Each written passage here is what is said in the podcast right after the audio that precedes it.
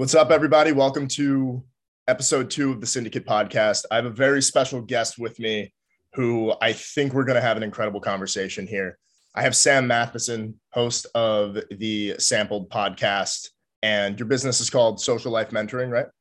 Correct. Yes. Absolutely. So I have my new friend who is very interesting, and we have a very interesting story because we had been intertwined in each other's lives unknowingly for about the past six years.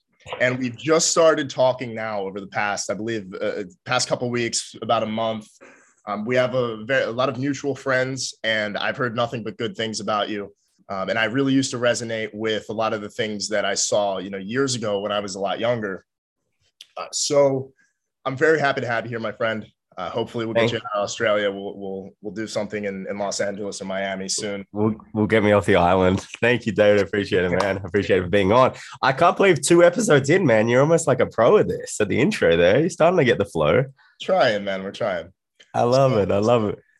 Uh, I want to really start off. I know you, you have a very interesting story. Mm. And I want to hear more about it because there is a period, I believe I, I found you in about late, I want to say late 2015, early 2016, maybe mm. around there. I'm not exactly sure. But I remember I was a freshman or sophomore in college or, or for the European Guys University. Um, and I remember seeing your stuff. And I remember you having, you were around like, I, I believe you were like 22 or 23 at the time. It's like six years ago. Yeah. And I'm like listening and I'm like, yo, this dude's 23. He's killing it. Yeah, yeah. I had seen a YouTube video, and I want to just kind of get right into it. I had seen a YouTube yeah. video with you, and, and I don't necessarily remember the name of it, but you had just become a, a social dynamics coach, right? And you were the video. I was the first video I saw on YouTube, and I think it's when you just leveled up and, and became like a, a executive. Yeah. So, what was the name of that video? Because you were a you were working in a store, and I know you're a golfer. Yep. And you were playing, you were playing professional golf. You were, you were trying to chase your dreams, and life kind of wasn't really everything you thought it was going to be. Right. So yeah, definitely. More about that video, and I want the people listening to hear about it because I think you have an awesome story, man, and I'm I'm very excited to get into the weeds with you here. Yeah, appreciate that. No, so for, we'll start off with the with the video. Um, we actually had a marketing team work on that title which was really interesting. So it was from pulling myself to pulling a celebrity in six months. That was the title. And that's because that actually happened. So I had to give my whole background, but take it back really far to where it was. And so as a young kid, I was someone that was obsessed with golf from the age of two, obsessed with it. Right. So that's all I wanted to do. But that also, you know, if anyone knows in sport, it kind of isolates you a little bit, especially golf. Golf is a very isolating sport. And what that is, is that you got the country club, you got Gladys, you got Jim, you got Sally, who are in their 60, you know, 65, 70, who are the cool people in the club, you know, like the social hierarchy of the club. They're the people to connect with. But uh, anyone in my sort of like age, the juniors, there was there was not many of them. So I was having to be around these older people, which got me very comfortable with old people. Talking to them, older people, I talk about 50 onwards. And I was very good at that. But the funny thing was, David, you, you can probably understand if you don't talk to young people, you struggle with communicating with young people. I, I didn't understand how social you know social circles worked i didn't understand how you became friends with people and then i had kind of had a look and i was like a lot of people in my life were friends with me because they chose to be friends, not I attracted them or I didn't have the qualities that, you know, could attract someone into my life. And as through high school kind of snowballed, got a bit of bullying, which, you know, again, one of the funny things people don't understand is like I take all the responsibility of all the bullying that I copped. I take all the responsibility. It's not any of their fault. Like I, I, I look back and I'm like, yo, I bought like, like I brought that a lot on myself. And I was like, okay, well, you know, you know, th- at the time, probably not, but now I'd taken on res- full responsibility. So from there, you know, I got into a relationship and I'm like, okay, then my life is set. My life is going the way I want. You know, I'm, I'm at Q school, which is for golf. Any of the golfers out there will know, you know, I'm striving to, to go into the professional ranks. I got a girlfriend and then bang, dump me on Christmas Eve. And I was like, holy shit. It was like a big scar. I'm allowed to swear, right? Because I'm an Aussie, right? I get a swearing pass. so yeah. So so I dumped me and I was like, oh man, I was heartbroken. You know what I mean? I was very heartbroken. Got back together three weeks later, dumped me on my birthday. So double double dump, which was which was pretty crazy, and then it spiraled me down into a kind of a ten months of depression. So it started, and and depression is a really interesting subject um and it wasn't really a depression. It was it was it, what it was for me was that i started to take a uh, pharmaceutical drug called Restavit which was a sleeping medication. Okay. and because i was feeling so painful I, I was taking it because i couldn't sleep right? Because i'd be thinking about this girl wonder she's doing. And the funny thing was as you said before i was working in a men's store and she was actually opposite the men's store. So i got to see her every single day after the breakup even worse when she started bringing dudes in. So the rest of it really helped me able to sleep. Got addicted to that because it gave me a feeling of I felt something, you know, Yeah. other than heartbreak. I just felt something different.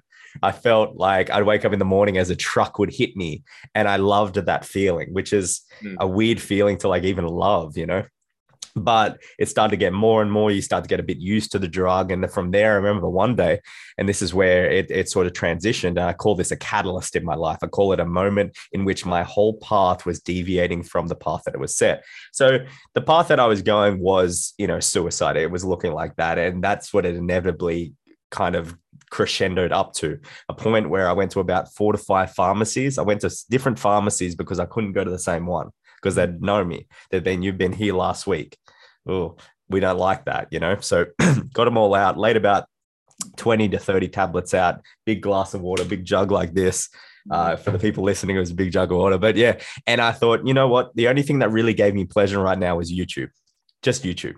So I was like, before I take this, I go to bed. I, I literally knocked myself off. I'm going to watch 20 minutes of YouTube. And that's where I stumbled across a video called Two Paths to Mastery by a guy called Elliot Hulse and Owen Cook.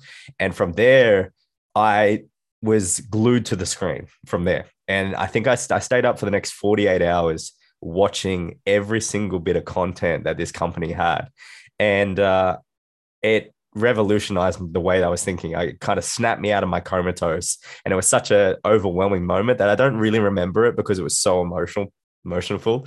And then from there, I spent the next. Uh, I listened to all their stuff. I spent the next year doing everything they told me, every single thing, whether it was dumb, whether it was silly, whether it was I did everything. I approached, you know, roughly between about ten thousand people you know that time i i just went ham i so what the idea was was you know going up to strangers talking to them for social communication skills, bettering your communication, being able to attract people.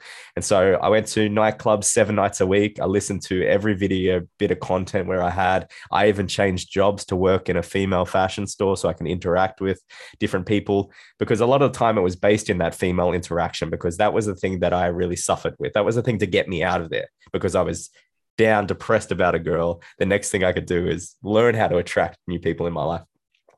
I got high. I ended up flying to Miami, asking for a job, getting a job with them, and um, and they took me on board as 21 year old Sam, just turned 21, and I was like, I I'm you know I just I'll do anything you say. I'll I'll be committed to it, and then from there, that's where you found that I rose the ranks into the executive role.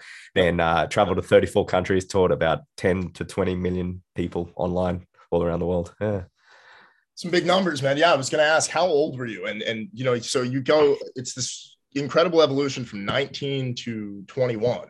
Yes, right? correct. what's very interesting, man, about about you is you were very very young, mm. right, to be experiencing all this, right? And even even now, right, especially now we've been, you know, with especially everything that's going on in the world, we've yeah. had those years, a lot of the younger guys, those years are have been taken from them, right? Yeah. So guys are coming out and they're now they're 23, 24, and they haven't had that same level of experience. And you know, not that and I think everyone should go through a very hard time of struggle, right? Mm. And I have a very interesting approach to this, but I think everyone should go through a very hard time of struggle because what it does is allows it, it allows you to become a resilient individual and when you mm. come out on the other side, you are so much stronger than the person you were before. And that's exactly what you did, right? And now you've, you've taught millions of people, and now you're teaching everything for your for yourself to you know yeah. a subsection of guys. And, and as you grow, it's it's hopefully going to become a, a very big thing. Uh, and I think what's really interesting, there's a lot of things I think are really interesting, but you were very young to be able to not only have an understanding of the level of, of depth and psychology, and you're obviously very well read, um, and you're very tactical. And I can just hear from when you speak and the conversations that we've had, you're very tactical in the things you say and the way you tell stories. Yeah. and I can tell, and I can tell, right, as as someone who is is also a very tactical person, you're very you're very tactical in the way you tell stories, and I think everyone should take a note of that right? And if you and especially if you're a younger guy, because we have a lot of guys who are starting out in business who want to get better with mm-hmm. girls, who want to travel, who want to do all these things as a young man and make money and and all of these things that that really allow you to live an incredible lifestyle. Make sure you're able to be a good orator. Mm, and key, or it's key. In the way that you do that, a lot of people will ask, "How do you become a good speaker?" The answer is to be speaking right? Yeah. And your those repetitions that you put in, mm. 10,000 people, 20,000 people, then you go from that to being able to speak on YouTube, being in front of a camera, being able watching yourself on camera because I'm sure you did a did that a million times. Huge one, yeah. And then now, you know, watching yourself speak live, and now even what we're doing on Twitter with the spaces, and now even your podcast as well. You know, I'm not telling everybody to go and, and you know start their own podcast and, and do all these things, but the ability to practice and especially practicing these skills while you're young gives you an, an unprecedented advantage over everyone else who doesn't do these things mm. right and there are these catalytic moments these very divergent moments right like you were talking about where your life can go either one way or the other way and mm. every single decision you make that are big decisions because decisions compound are these divergent moments. And it is up to you to be able to determine where you're going to be and who you want to become. Mm, yeah, definitely. And you got to take that, you got to take that in your your hands. Exactly. It's like that's where the extreme ownership of like this decision is not uh, your mom and dad's information, your brothers or sisters. It's like you decide on yourself so that when it goes good or bad, you have the common denominator that you know what went right, what went wrong, which was your decision yep. making, which and, is and which is key. Absolutely, and it's and it's a question of are you going to be accountable for yourself? Mm. Are you going to be the type of person who lets life live them, or are you going to be the person that lives life? Yeah. Right? And it's about accountability and ownership right? And I, especially and I, and I already know for a fact when you're coaching guys and you're coaching people and even when i'm coaching people with the things that I, am doing in the in the business space mm.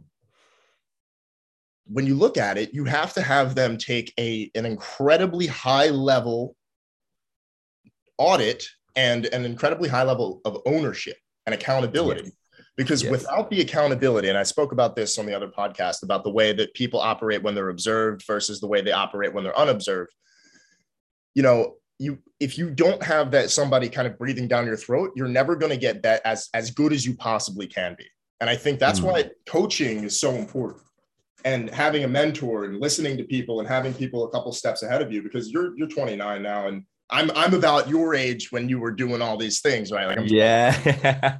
so you know, I, I, look at I look at you and I see and I see the and I can learn from you, even in the things mm. you so we run a we run a Twitter space last night and I was learning, you know, some of the things that you were saying were really resonating with me. Yeah, yeah.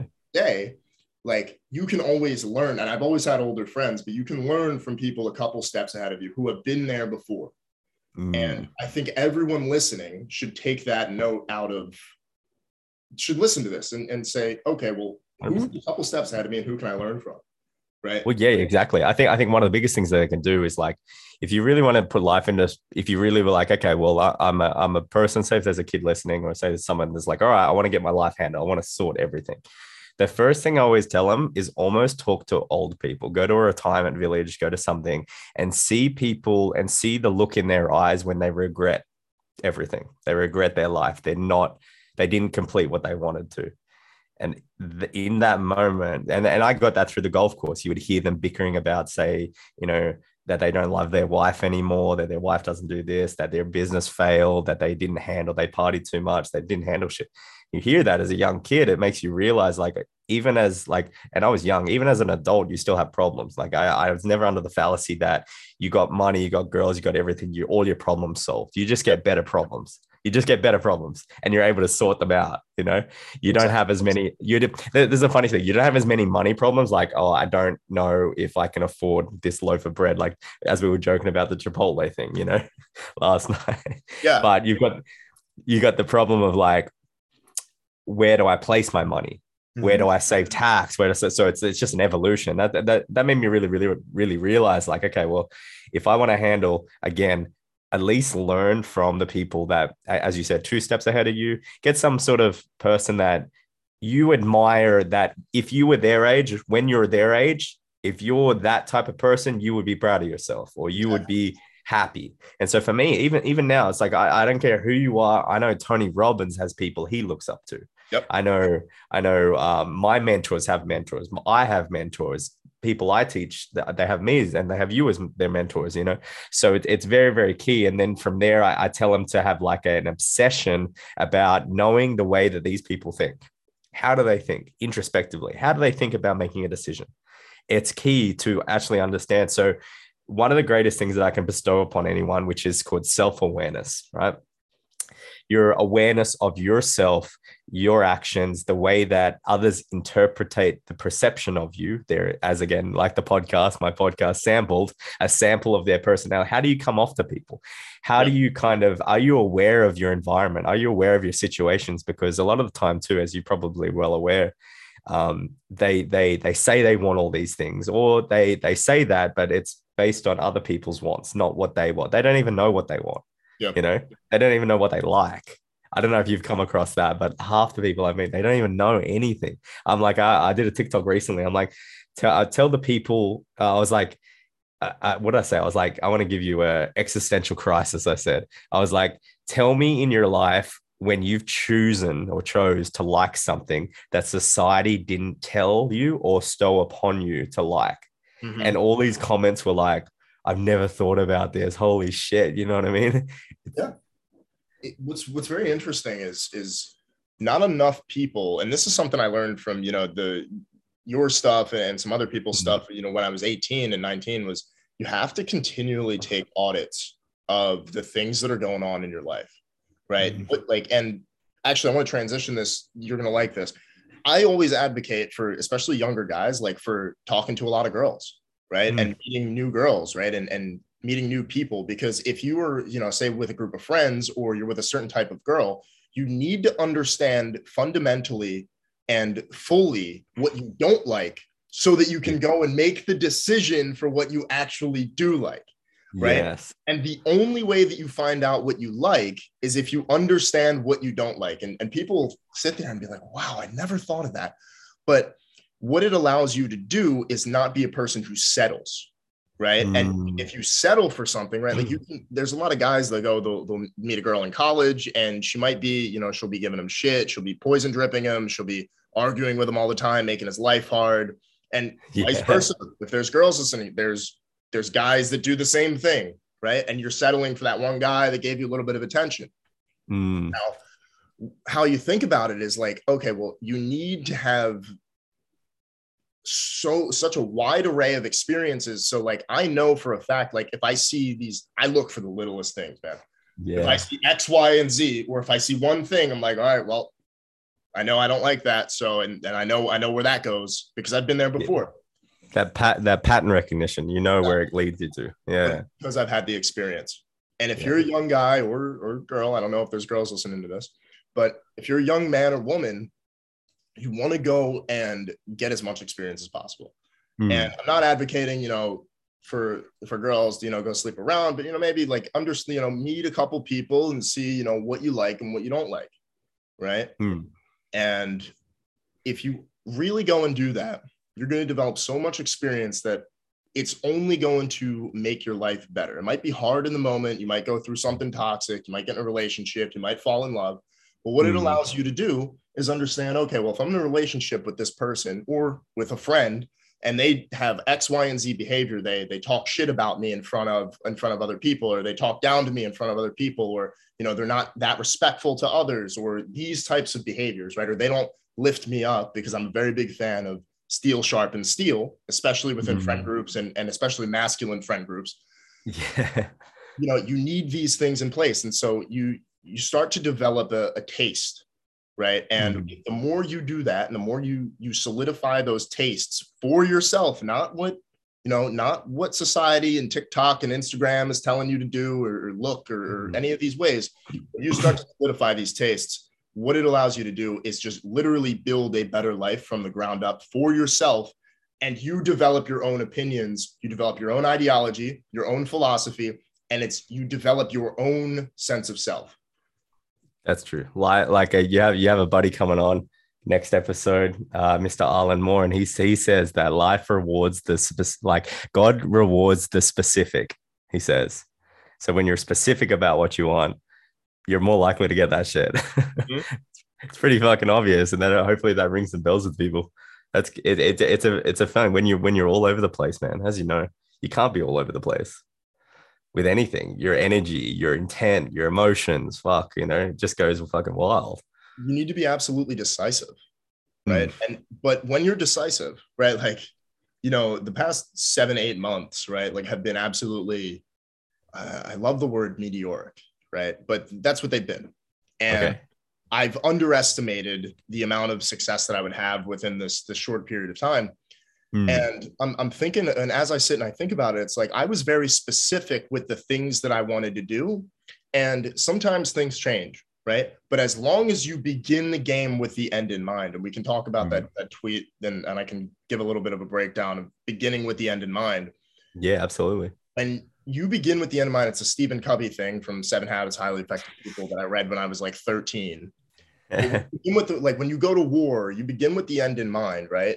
Mm you're able to yeah like you might need to adapt your your battle strategy right mm. but as long as you had a strategy in the first place like if you're going into a step fight one, step one yeah going into a fight and you know how to throw throw throw a left jab and a right and a overhand right you have a plan it's not yeah, it's almost like and throwing haymakers. And where a lot of people fail is they go in and they throw haymakers at everything and they they throw them at five different projects or or five different things and all these different and they're very sporadic and they think, okay, well, maybe if I just do everything at once and that, that I'm going to be successful or that, that something's going to pop. And what you need to do is focus 110, 150% energy into one thing at a time.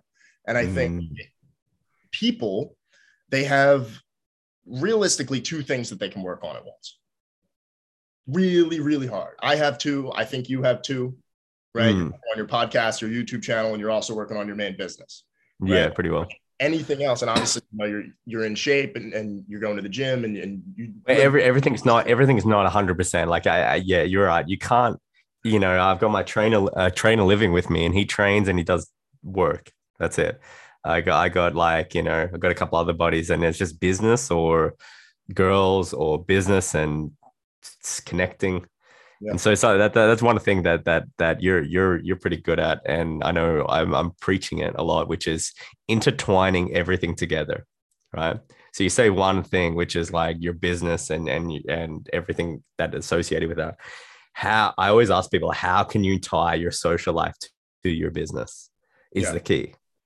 How can you can you make your networking uh, the the if you're in a relationship or not in a relationship how can you tie those so that you're fulfilling? You you still have your focus on those two things like you said but they encompass a lot more not just like a little bit of the business a little bit of the podcast or this or that. They, then comes a lot more. So like i always try to work out and think okay my priorities as you say getting your priorities straight getting that intent. And i got that from watching uh, mixed martial arts like ufc a lot right?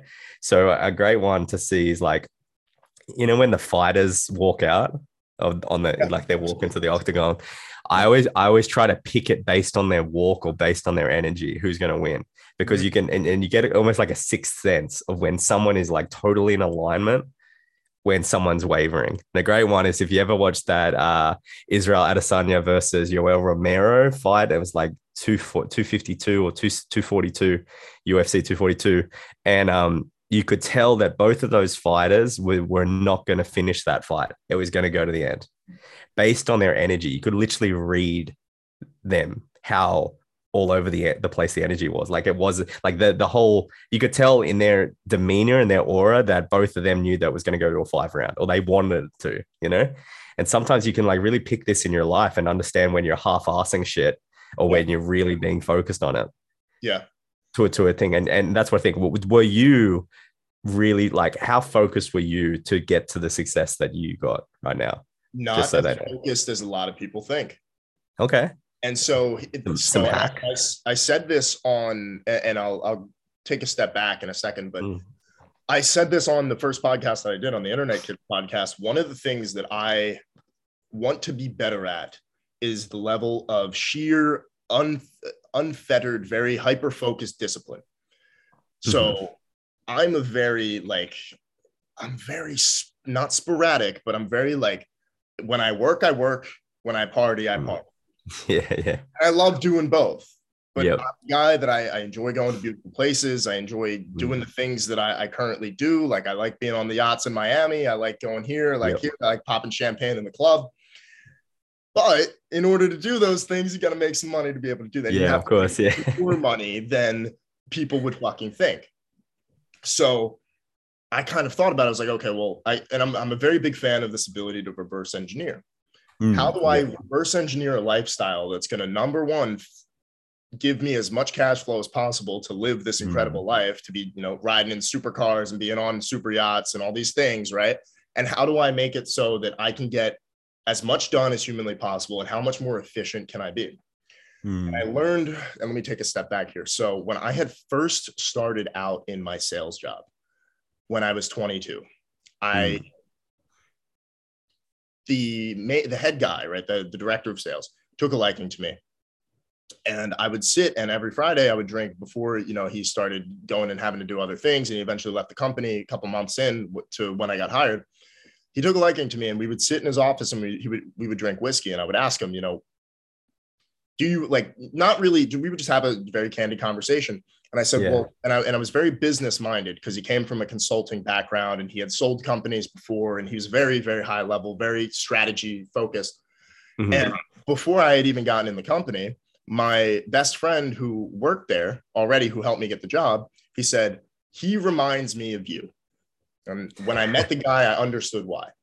Brash, very like, very brash, very outspoken, very energetic, but really, mm. really, really smart and I like to think I'm a pretty intelligent guy.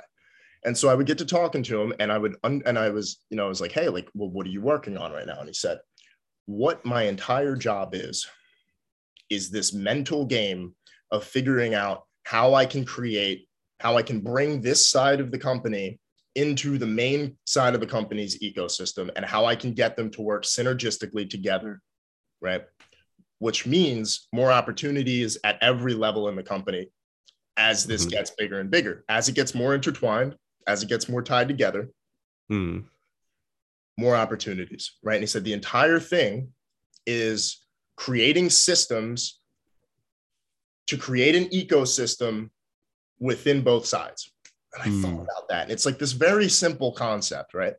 But I had thought about it and not only was I able to, did I reverse engineer the entire sales team that he built out for my own company that I do now for my own thing. It's like completely different industries, same model. Yeah. But I thought about it. I was like, well, if I'm able to create an ecosystem for myself, and I like to think about, I don't know if you've, re- you've read philosophy like Nietzsche or mm. Goethe, but this idea of positive feedback loops. And I talk mm. about this all the time. So when we have these ideas, so okay, I have my main business, right? Mm-hmm. And this is for all the Twitter guys, this is free game. I have my main marketing company, right? Then if I if I'm successful in my main marketing company, then I can talk about it on Twitter. My Twitter grows because now I'm doing better in my main company. Now I have more experience and I become more credible in the space. Twitter grows. That means more people want to learn inside Cashflow Syndicate. And then the more Cashflow Syndicate grows, the more other people get success and the more that they can replicate themselves. Now, with the podcast, we have an added thing to this loop, right? Mm. Podcast, not only I get to interview awesome people like yourself and learn from you guys and, and shut up and listen, but also I get to hear, hear the stories and I get to educate myself. So, what does that do? It makes my other stuff better because now I have new ideas. And I hmm. remember I heard I remember I heard Todd say it a while ago all information is good information. And it, allows, it allows you to make and, and, it allows you to make as the best informed decisions as possible. Yes, yeah, that's true. That's true. And Fuck yeah. so really my entire job, people are like, oh, Hmm. what do you do? Is like my entire job is like, yeah, like I have all these things that I'm doing, but they all are one. You're And when I started out, and this was something that has been very deliberate for me. A lot of people are not going to realize this, but it has been very deliberate for me, especially when I started out on Twitter, to create Mm-hmm. everything, to create an ecosystem around every single thing that I did. One Mm. helps the other, helps the other, helps the other, helps the other.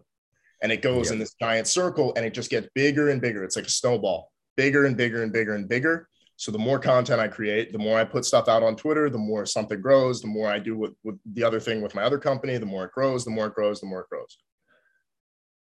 So all I need to do is just focus on each point in this thing. And as long as I'm focusing on something in this in this system, something's gonna happen. It bleeds into each other. Yeah, for sure. It's exactly it's exactly the model that you can do with socializing, Mhm. social skills. Exactly. It's it's crazy. Let's uh so when you say that, I mean it, elaborate on that. I like that idea. so let's just take take the uh take the promoter analogy. Why do people become promoters or security guards in nightclubs? Really, Mhm. um, number one, a lot of these people usually get into the job that I've interviewed. My experience, obviously my personal experience, but they're usually single when they Mhm. get in and they find that high level girl because usually the bottle girls, the manager girls, anything like that, they're like get into a relationship because they're they're they're um they're spending so much time with them, right? So take it take another person, right? So he becomes a promoter. He his social media um, then becomes promoting to get into the club. Girls are hitting him up saying, "Can I get in the club with my girls? Is that all good?" So now he's getting, and this is what games are really. Games, gaming is is essentially like this. You're hitting every primary primer. It's called PDE, primary driver emotion, right? Yep. You're having a feeling of uh, leveling up your guns. Say, say, take Call of Duty, leveling up your guns, so you have a sense of progression, a uh, sense of community because you're in your tribes, and this is kind of like what people do in their life, you know. Um, so going back to the promoter it's like okay the girls are coming in and this is also what drug dealers do at the same time too. The drug dealers also deal drugs because it's good for their social life and their dating life. I- I- it's they would that that that's like fucking you know fundamental business social life dating life. It's, it's fundamental because now they have an inflow of people and and this is really it is. You just have to create a funnel usually in terms of your social life if you really want to get these high level success you know successful people or these girls that are at the top of the echelon in the dating market you know? And that's the thing. So the promoter then has all the girls hitting him up he then also promotes the club. So it looks like he's partying. He has the lifestyle. So now his social media and him promoting the club are intertwined. From there, he's able to sell booths, right? So he's now making money from that, which is Yeah. awesome, which then comes back into, okay, I can party more. And one of the things that you find with promoters and managers, they spend a lot of their money in the club that they work for Mhm. which is something the nightclub does. So there's like levels to like the nightclub scamming people out of money, Yeah. and it they even scam their own people that they're paying on the on the payroll to get more money out of them. It's fucking crazy when you really understand the nightclubs, like how many levels they do. It's so interesting. So from there, now he's got the girls and things. He starts selling. Now he becomes a like he's got so much uh, influx of people. He becomes a manager, which is a sense of progression, right? So now he's intertwining everything. He promotes it, gets more bottles. Now he's connecting with high status individuals, real high status.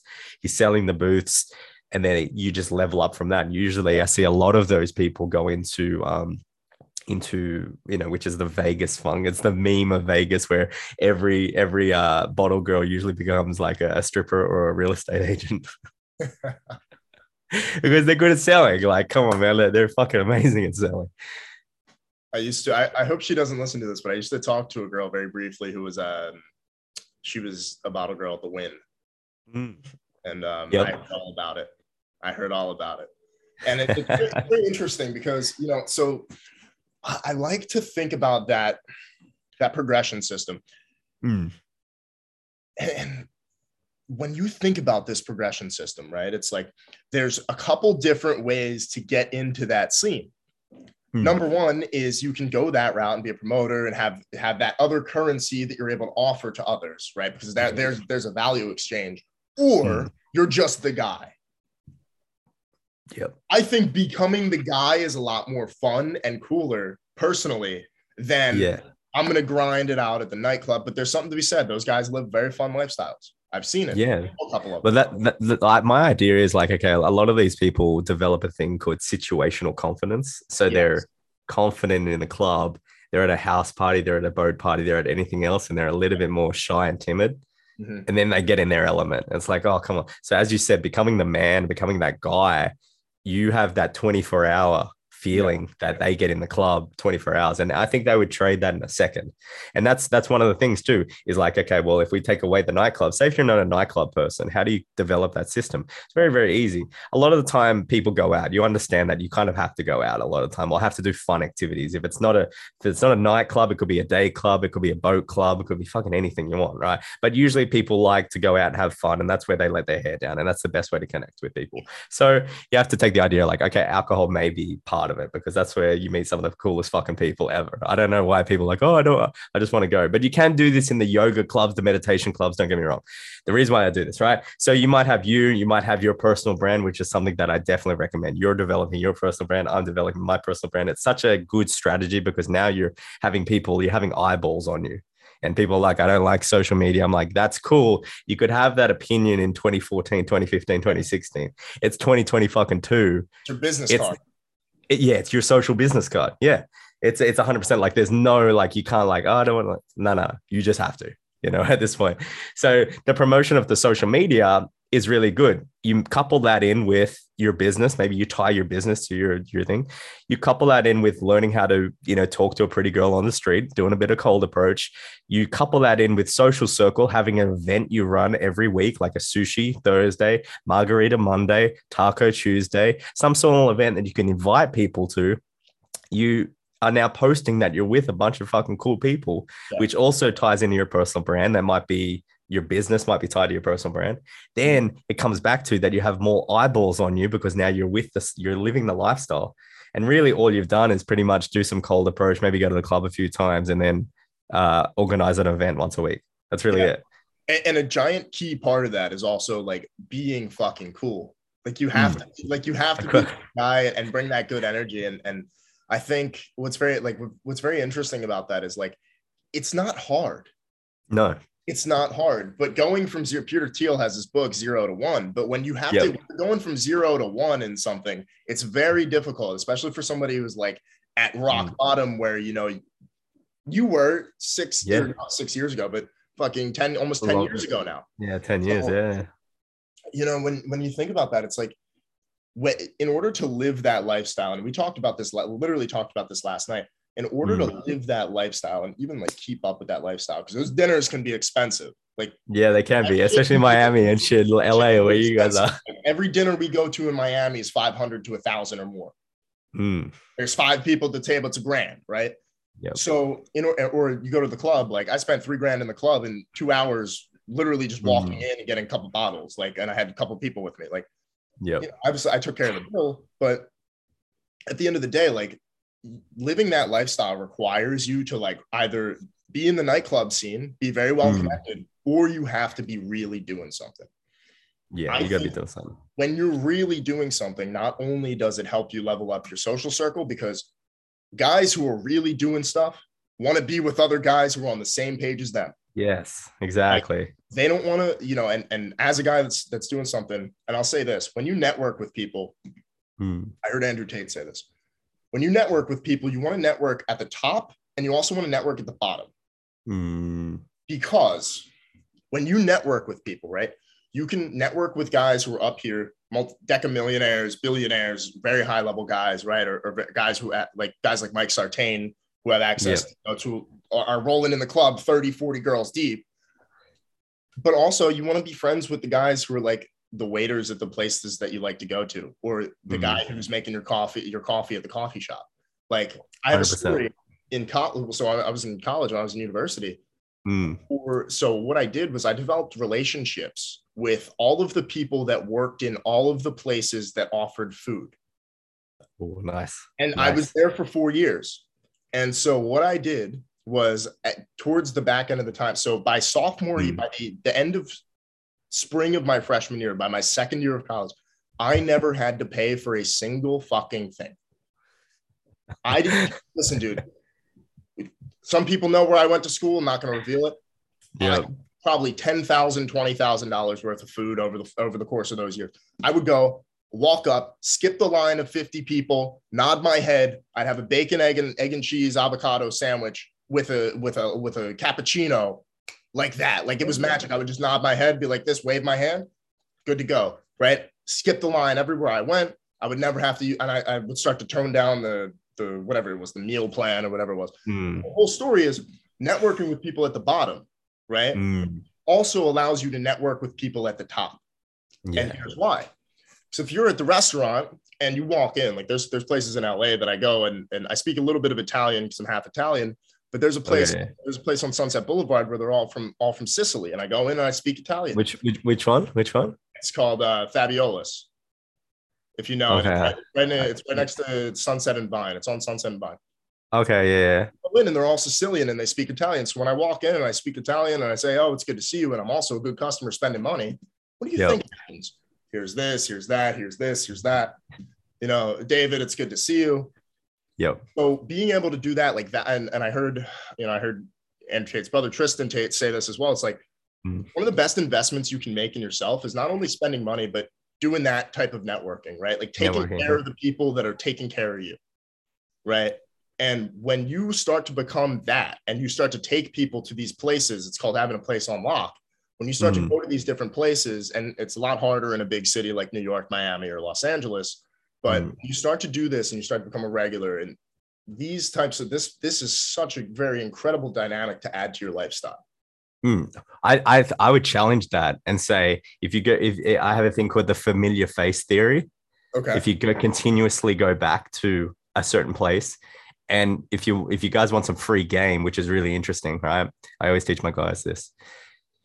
Getting so first of all, you got to uh, like you've probably done. You got to understand the restaurant, the club, like the nightclub, the coffee shop. You got to understand what the fucking hierarchy is there. Who's the manager?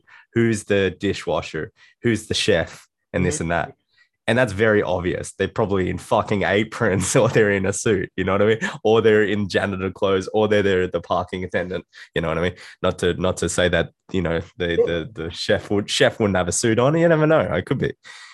You got to understand that. So I read the room, like, okay, I'm like, who's who? Okay, you can pretty much tell who's the manager, right?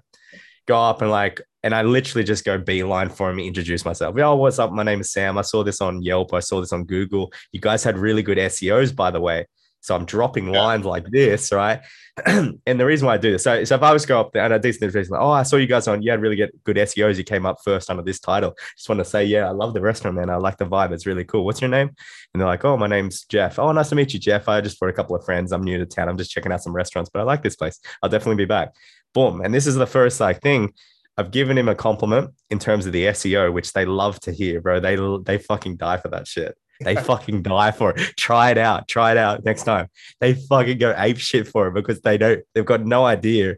And usually, if it's true too, like it's kind of like there, or you give them a bit of feedback, and be like, and then another thing too, I might drop like, oh, uh, like you know, after the meal, I'll definitely drop a five star. I just love the vibe here.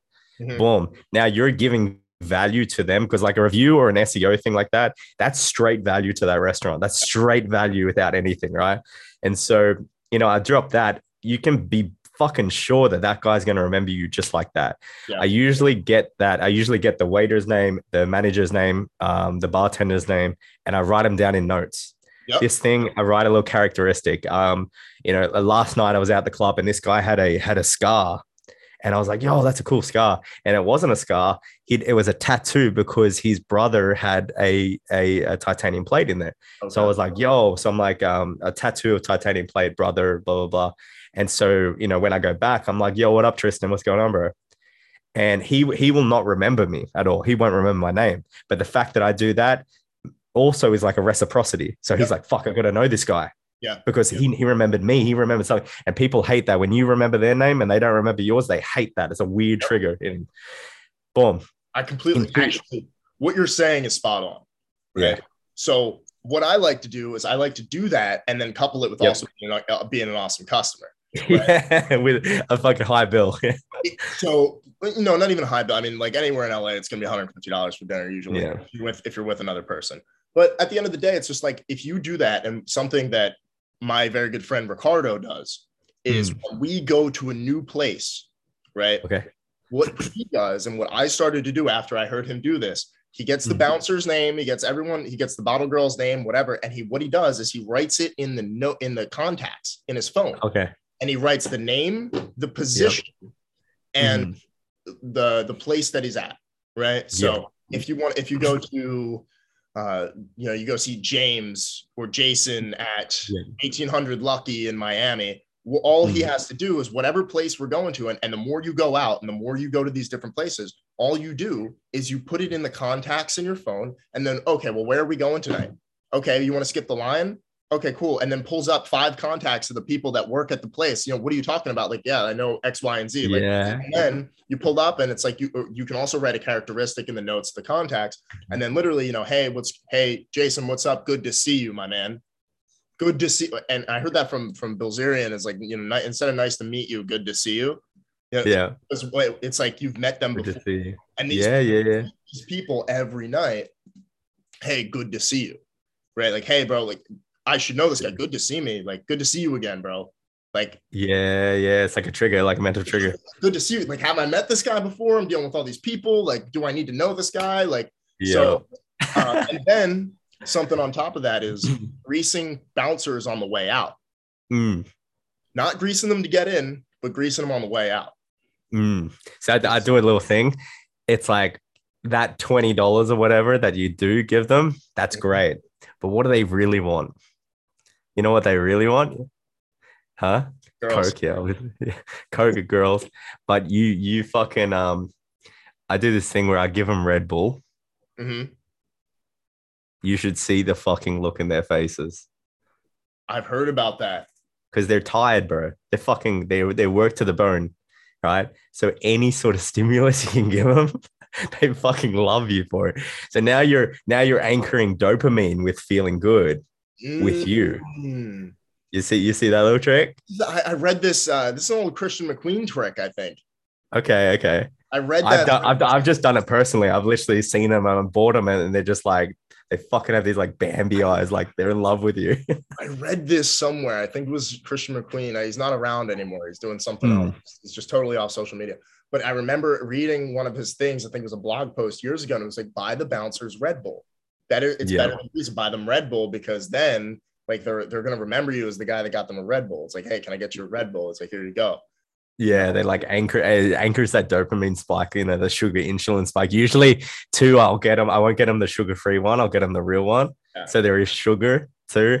Uh, it's fucking devious, bro. it's some levels to this shit. But man, it, it fucking works like a treat.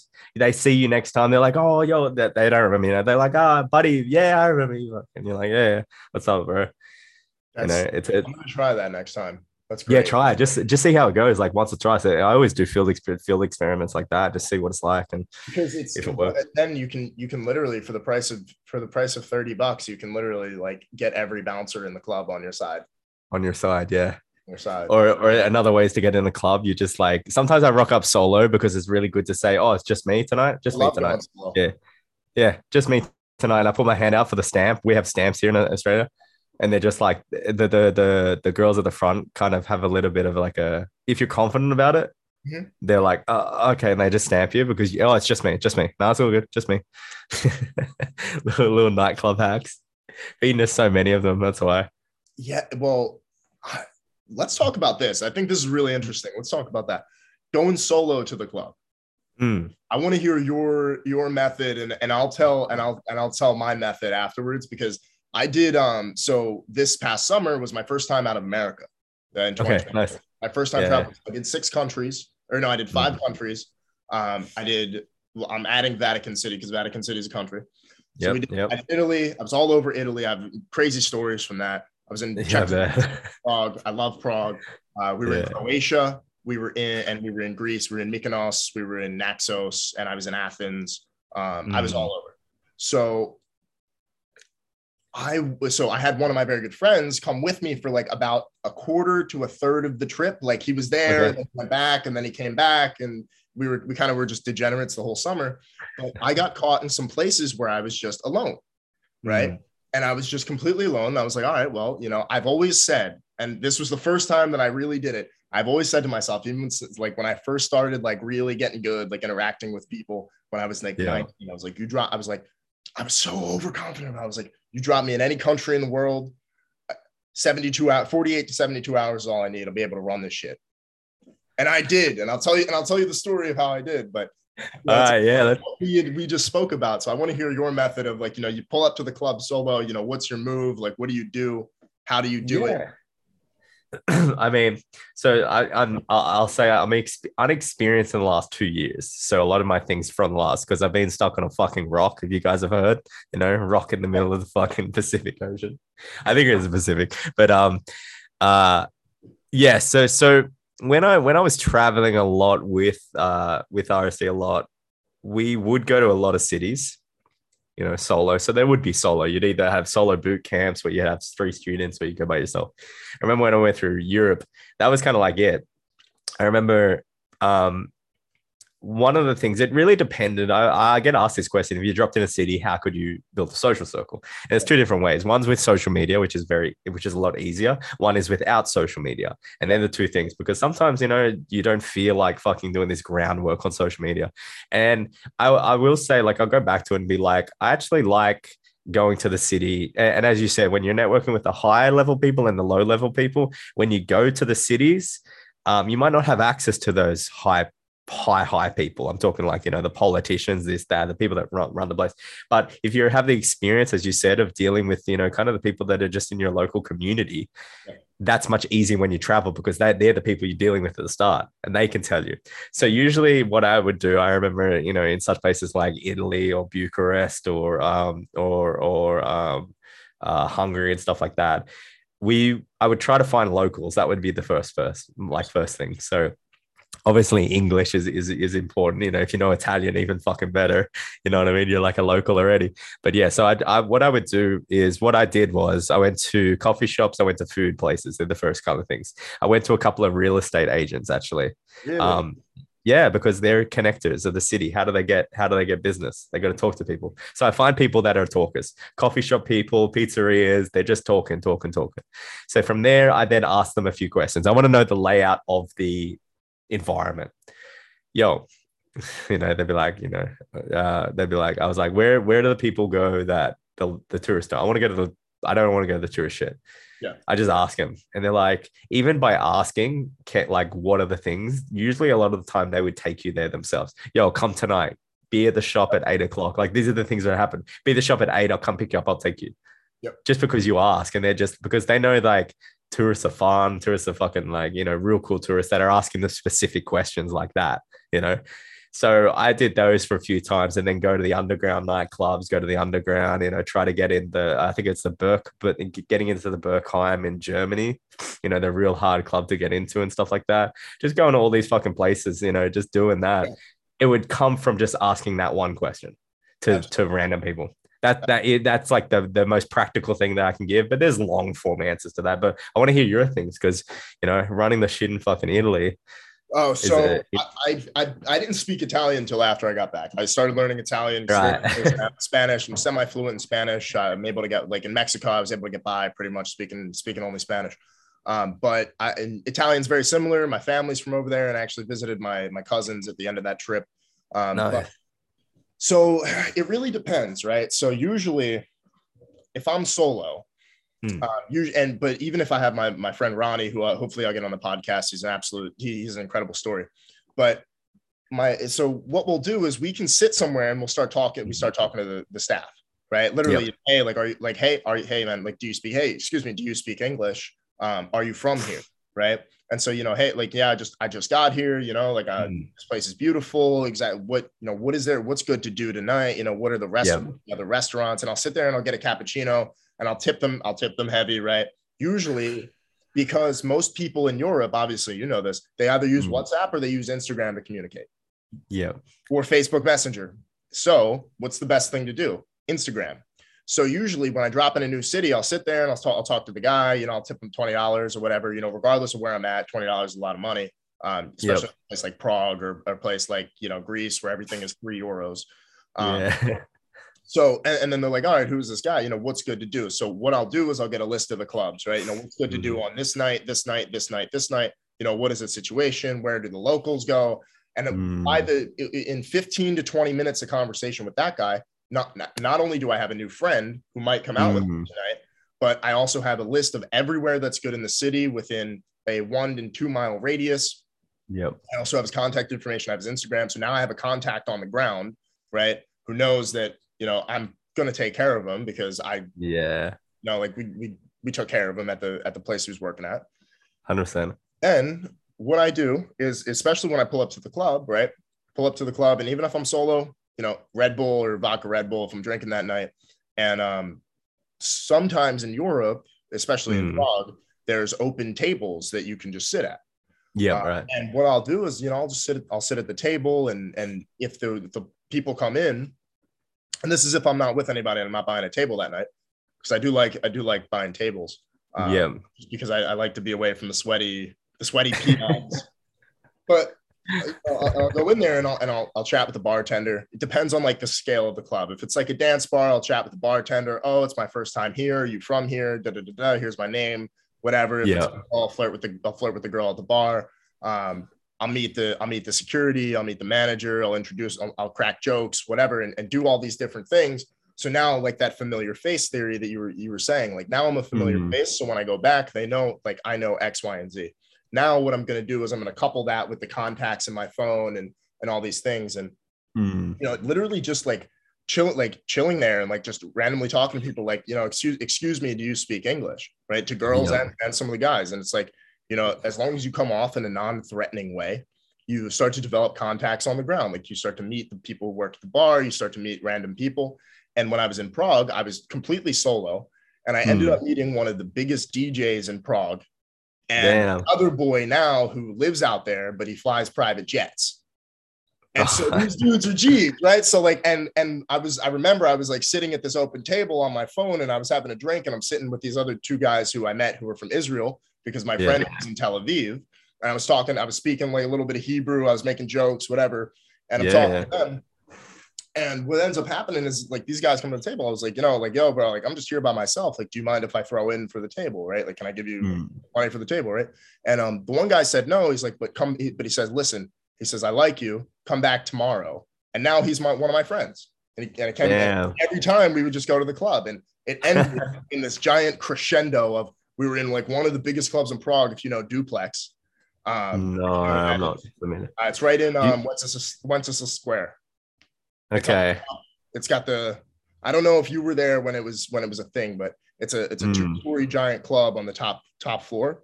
And yeah. um, like right behind and my boy is literally DJing. I'm sitting there with my other boy who flies jets, and we're in the section popping bottles, and it's my last night in Prague. And I was like, Well, I'm, I'm glad I did this. Yeah. And, you, know, you speak like a little bit of languages, like just a little bit, like a little bit of French. You can meet people from Paris and and they're yeah. you know give you free drinks and stuff. And it's like you know, you're an American. So that for some reason, like they do like Americans over there. Especially ones that like a, a culture that, that actually try. They just like people trying, really. That's yeah. what I see. A few and words here and there, a few sentences. sentences I love it. Here and there, you make them laugh, right? You make them have fun. And also, you, you never want to linger too long if the vibe is bad. Um, in yeah. Greece, especially, like I made some very good friends in a place called Naxos, Greece. I'm, I'm going back this summer.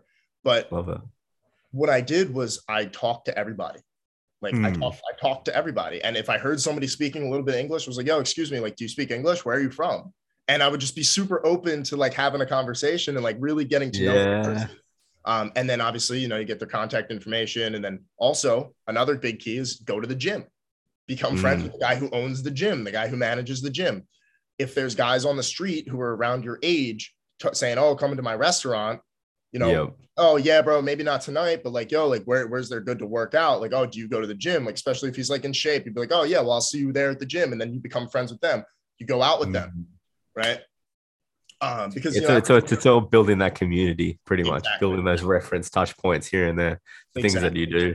Exactly. And so you want to touch, especially first 48 hours in a new city, you want to get as many touches on everybody as possible. As possible. Right? Now that now, if you want to do the social media way, which is like really the method is uh the funny one is is pretty much you're you're you're clicking, you're doing the research before on what the cool clubs are. Then you're going onto the Instagram tag.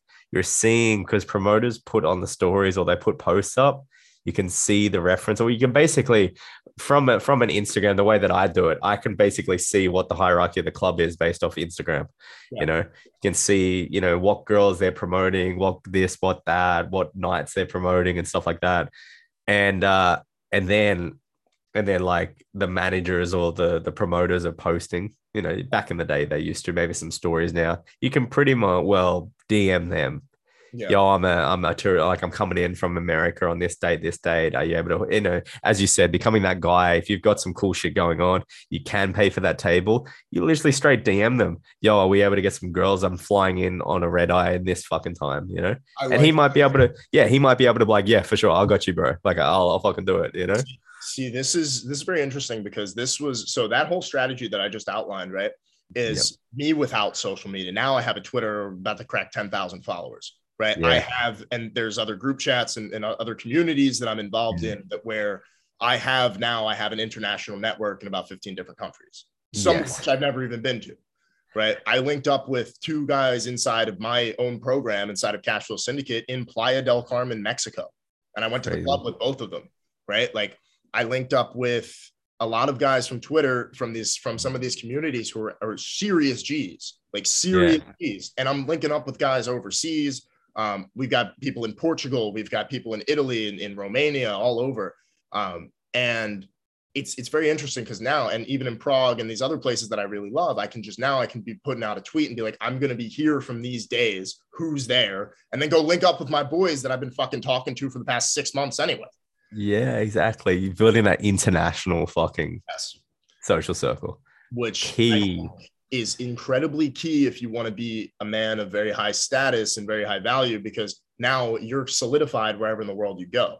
Yep. right? And i think that's what is very cool is like that's something i think you're you're teaching right to, to your guys is like how do you go in and ha- replicate the same type of environment that you have at home but internationally right? And Yeah. when when you're able to do that internationally it feels like anywhere in the world you go you're always gonna have a tribe and always gonna be at home Other people. We call it there's a there's a there's a TV series I recommend which is called Altered Carbon. I definitely I recommend it.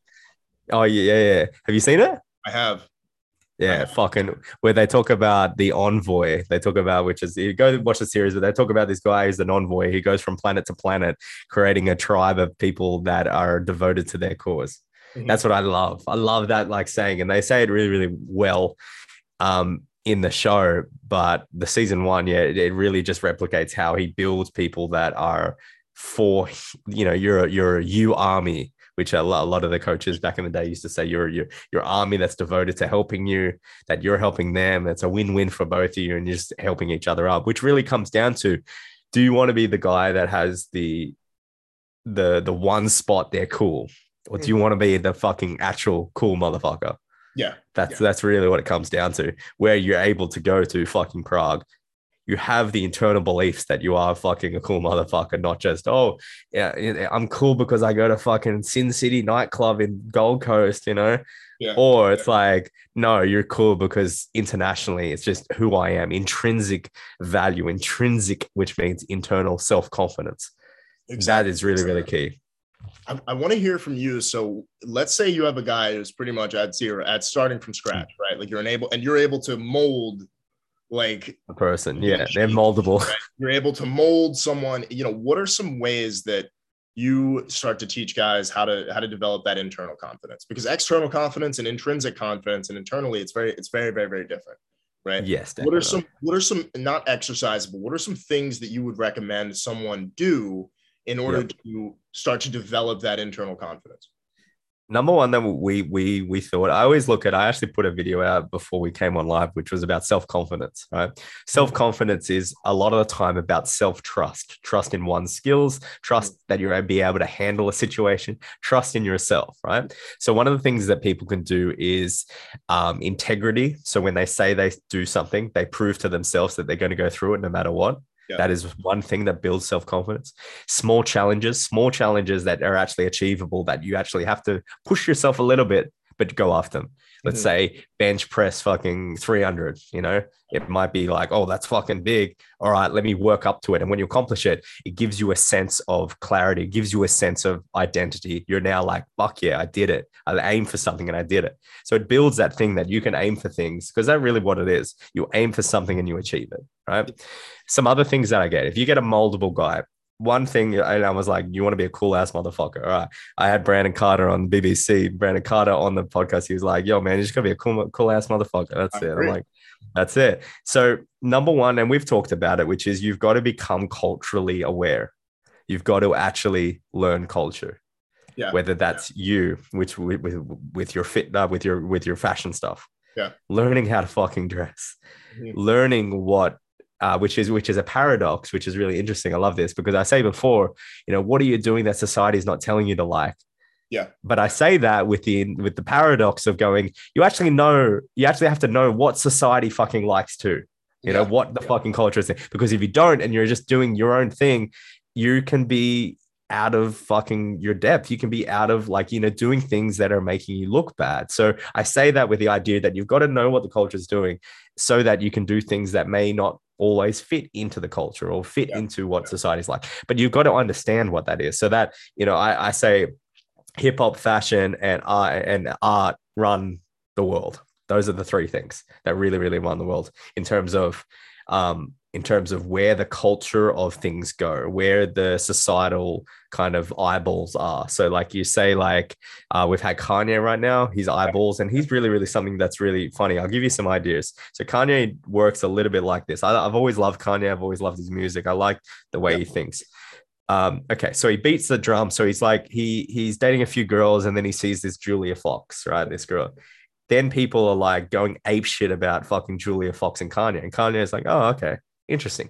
Let's beat this drum for a little bit to see if we can get some more eyeballs. He's got a fucking obviously, if people don't understand that whenever he's like this, he's the center of attention around the world.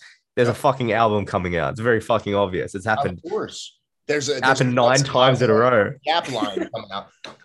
Kanye West, and, and this is something very interesting, is he is a master of creating attention, Mm. right? Like now, let's let's talk about this, right? The ability to create and captivate and, and capture attention, not only to be able to, to be captivating with your speech, because you need to be a Mhm. confident individual to be able to have the ability to speak and to be a good orator, right? Over the Mhm. course of this conversation, we barely said um right? We Exactly. barely stuttered over our words. It's just like two friends talk, two best friends talking. Now, in the way that you create attention, so there's a couple ways you can do it and and capture attention. Now, I want to talk about this this tweet that went viral the other day. Yeah, yeah, yeah. This tweet that went viral, it was like literally me sitting there waiting for the steam room to get clean. I was like, oh, let's see if we let's see, you know, let's just put an advert out, let's see what happens, right? Mm. and it got so much hate. Got so much hate. But I know that all publicity never let a good crisis go to waste. Winston Mm. Churchill said that uh, years ago during World War Yep. II. Yeah. Like, I'm looking at this, I'm like, this doesn't make sense, right? Mm. When something doesn't make sense, right? Like this was just something like a quick little advert. I didn't expect it. I, I expected it to maybe get a sale or two, but Yeah. it went absolutely fucking viral. We did close to 20 million impressions across the entire thread. So I was talking about this idea earlier about when you go to war, going going to battle with a plan, right? Mm. So okay, I'm already being hated on the internet, right? I'm already being hated. I'm already, there's already people giving me shit, right? Nothing I say when the mob comes after you with fire and pitchforks, Hmm. nothing you say or do is gonna make them leave. It's Yes. only gonna give them more ammo. Yep. So what you do is you bait them, right? You obfuscate them, right? You redirect.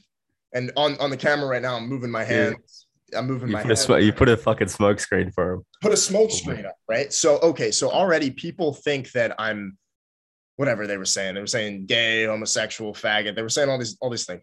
But in reality, I listen, it's Twitter hate. No one would say this to my if you saw me in real life, no one would say this to my face.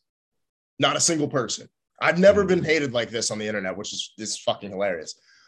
Because I do say some outlandish shit sometimes. But I'm looking at this and I'm like, wow, like this is really getting people angry. I'm like, why is this getting people angry? Like, this is a normal, like, it's a normal ass outfit, right? Mm. And it's literally just a quick advert. So, what we have to do is when the mob comes for you, you redirect them and you take them a different direction, you bait and switch, and then you slap them in the face. So, what I did was I, I literally, what would be another easy bait for people to get angry at? Right? Okay, let's throw let's throw some other shit into the mix. How how Yeah. angry can I make these people? And I thought about the Star Wars tweet, and I was telling you off camera. Thought about the Star Wars tape that Andrew Tate had with literally all he did was relentlessly sell his course, and he what he did was he doubled down, created more attention, more eyeballs, made people even angrier. Angrier, angrier, and angrier, and deliberately, like everything that I did afterwards when I saw it was going viral, I it was absolutely deliberate, right? And it was and a, lot, a couple of people have told me you know it was I, I looked at it and i was either completely unaware or incredibly mm. self-aware of what was going on. Yeah yeah Yep. studied human psychology so much that i knew all you need is another thing. So you just pour gasoline on the fire and let the fire burn. And guess what? The bigger that fire gets the more people are going to see it. So i deliberately used pictures from like my Yeah. camera roll that were like lower quality pictures, right? That people were going to get even angrier at. Oh, that people are going to have something to say. And the thing Hmm. about Twitter and the thing about the internet is everyone thinks that their opinion matters. Yeah. This fucking thread shows that their opinion doesn't matter. Because all I had to do, put it out, mute the thread, watch the money roll in, which is exactly what I did. Because guess what? I don't give a fuck about their opinion. It's fucking it crazy. a certain type of person to be able to say, I don't give a fuck about their opinion.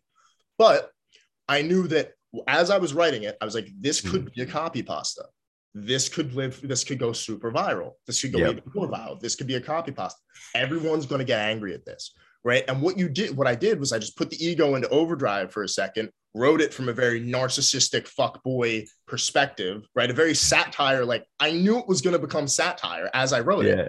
But it and it was very easy to think about that and i was like okay if i make this a satire there's going to be a Mm. certain subsection of people that resonate with this message right that Mm. actually want to live better lives that actually re- like actually like this like actually know that these people are idiots and Yeah. those are the people who i want to follow me because i know those people are going to resonate with that and that means i'm going to grow my following there's going to be more Mm. potential customers of mine more potential followers more potential people that fuck with me and rock rock out with me and are going to learn Mm. from me and also learn from the stuff that my friends have to say too. Yeah. So Exactly. what happened was um, we made good money. Yep. I put my entire following on Twitter that I've been building for the past seven months, and I've been growing like kind of crazy, but I grew my Yeah. entire following by 10%. And I reached Crazy. about 20 million different people. Yeah. In In the world. That's fucking crazy. Two hours we were on Reddit. People were making fun of it on Instagram, and it's the most normal thing. And it's not even that bad. Like the, the roasts, I really don't like people say, oh, you got ratio, this, that. Do you not understand? I got yeah. my bank account got ratioed you. Yeah, exactly. You want to see the fucking proof? See the Like- statistics? You know, and, and so I and I think if I if I posted like what the sales numbers did, people would get very angry. But it, it Yeah, would just yeah. more fuel to the fire. It- So You just don't put that. So, yeah but the thing is is when i'm looking at it it's like okay if so if if something like whenever there's a fire Mm. pour gasoline on it yeah, exactly. truth be told like it's not probably not going to be that bad like i'm sitting, what- sitting there with my best friend laughing at the responses watching like watching people buy the shit watching people get real riled up and and really Yeah. angry i think it's just a, it's a lesson it's like you know when you create when you're able to when you start to get some attention double Mhm. down and promote your shit. Right. Like let's say you have a TikTok goes super viral. Like if you have a TikTok go super viral, and like you teach what you teach is like a lot of people will get like like a lot of the the people on the internet would get mad, right? Hmm. Especially how they. Yeah. got RSD back in the day and all the PUA Yeah. right stuff. They would get I've, I've already, I've already had one, bro. That we, we went fucking when Julien had his scandal. I don't know about your Yeah, scandal, but you my know, my scandal. Well, it wasn't really a scandal. It's just I had a I had a satire again about uh because like yeah again it's real funny the satire ones that are taken out of context that they think you're real is like the ultimate self-awareness because you know what you're doing and they don't so I, I made this thing about like um, if you go into a club, right, how to become uh, high status in, in 40 seconds, I said. Uh-huh. You go and you talk to the highest status guy in the room. Yeah. Right. And you do a thing called you, you assumed status. So just hanging around the highest status guy in the room, you become status Yeah. as well. This guy did a parody of it. And that's what went viral. It was around Christmas. It was around Christmas 2020 right? So I couldn't see my family because they locked the borders down here and shit. So I had no one. My roommates were gone and shit. Uh, at the time, I had one roommate I was like gone, and um, and I was like, man, I'm fucking like crazy. And then this thing went fucking, I get get tagged, and I'm like, what the fuck is this, right? And then I'm having a look, and then I'm like, oh shit, Doctor Doctor Phil reached out to me. really? Dr. Phil commented on it, being like, I'd love to work with you. Then he DM'd me, and I'm like, oh, this is fucking. Then fucking all these celebrities came on, and then I'm like, okay, it's dying down again. Nah, Logan Paul fucking got it, showed it to Lana Rhoades, Mike Majlak, like the biggest fucking celebrities in the world. They're all commenting on it, and I'm just like, what the fuck? But, but, but I was like, oh, this is funny. And then I checked my fucking DMs.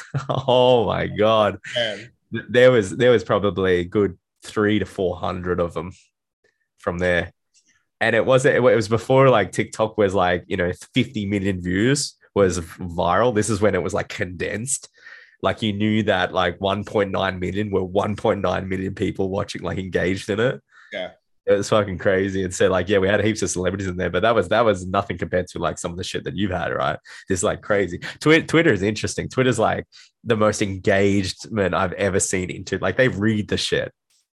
They don't just skim through it. They get Yeah. real angry, man. So let me ask you this: So did you end up working with Dr. Phil, or did you end up doing any of that? No, no, no. I got nothing back. I think it was one of his PR team and stuff like that. Okay. A lot of a lot of it, yeah. So, some celebrities now, I, I just know that you have to meet them in person because they're everyone's running their their PR Yeah. at the moment. Did Yeah. you uh, did you make any money from that? At that one, yeah, yeah, a little bit. I got I got a few calls booked, which was I probably got I don't know like 20, 25 calls booked from that that that one viral. So yeah, you know, closed a couple on that, which was good. Yeah. And uh, so yeah, that's really like the key. That's what I'm finding now. Even after your post, it's just like, huh, virality is the way that like su- supreme satire mixed with self awareness is like content gold. Like I, it, but it's funny because it's like I get to live rent free in these people's heads for Yeah. forever, forever. Like it's so it's it's literally hilarious. Like it's like okay, like that's my like that's something that's like I pinned the tweet, bro. Like it's it's fucking Yeah. hilarious. Like you read the replies and it's fucking hilarious.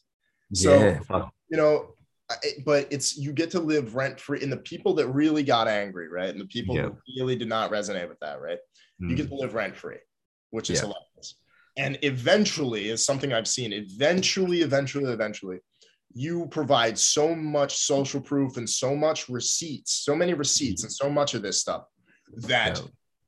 the hate starts to turn into love Yes. The hate starts to turn to love because and this is something I learned over and over and over again, and you see in the world that over and over and over again, even with like Pete Davidson, you know, with Kim Kardashian, Yeah. things, it's like he's just getting massive amounts of attention. Like Yeah. Jake Paul and, and like the, the Paul brothers, Yeah. Paul, massive amounts of attention, most Yeah. hated. He's he's getting Six- hated. it's like Whether hated, all these guys hated Six nine, you know? and they're monetizing it. And Yeah. in business, when you can create attention and you're master of capturing that attention and doubling down Mm-hmm. on that attention, and you understand the psychology behind it, what you're able to do is put it on the back, is monetize it on the back end. And there's no way if you start to master this process that you're Mm. not going to be successful. Attention Well, is yeah. attention It's- is especially in the It- ephemeral world that we live in now. the biggest like social status increaser is attention. Yeah. In terms of money, resources, women, uh, your your your your location that you live in, your finances, this, that, fucking so many levels of that increased by attention. Yeah. Just people knowing who the fuck you are. Yeah. That's it. Like That's literally it. you know, when I think about that, I think about uh, Too Hot to Handle. I think about Harry Jowsey Right. Mm, yeah, the boy. and his entire. I don't know if you if you're friends with him, but um, I know from for a fact, like if I was to go on one of these shows, I would play it exactly the way that he did. Create as much attention for himself as possible. And I heard him on Jordan Belfort's podcast. Is like I knew the amount of attention that I would get from this show. I needed a business on the back end to start being able to monetize this stuff. And now he is the biggest guy because he operated with a brain. Like he's a very smart guy. I, love, I actually love listening to his podcast. He's, he's a very good host. Um, and, and the and the and the funny thing is that was his second reality TV show. So the first one, yeah, didn't he didn't have anything in place. Mhm. Second So- one, oh fuck yeah, I'm gonna have something in place. I'm gonna have something in place. I'm gonna have something set up. I don't care if it's t-shirts. I don't care if it's this, it's that. He, he's crushing it now. He's Mm. fucking crushing it now, and it's like that is the epitome. It's an incredible example. It's an incredible Mm. study. It's like okay, he might be get. Oh, I'm hated by these people on this show, but it's like, dude, like hundred grand, like bro, I can make that tomorrow when this this Yeah. going viral. Like and, and so when you look at the game as an attention game, I I, I remember Mm. Mary B talking about this, but it's like when you look at the game, is it like how much can I capitalize off? How much attention can I create?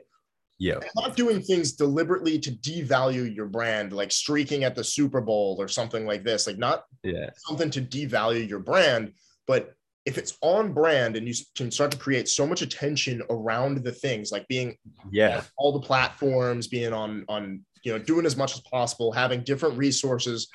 The attention Mhm. creates credibility, and the creative credibility creates social proof. The social proof creates cash. Mm. It's it's influenced Robert Cialdini, eh? 101. That's really it is. You get you you you herd the herd the the people to a specific area. 50% of them, 10% of them, boom, boom, boom. You just they're fun, you just funnel them in basically. And that's where you, the, you, you- I'm seeing now more and more everything is a funnel. Everything.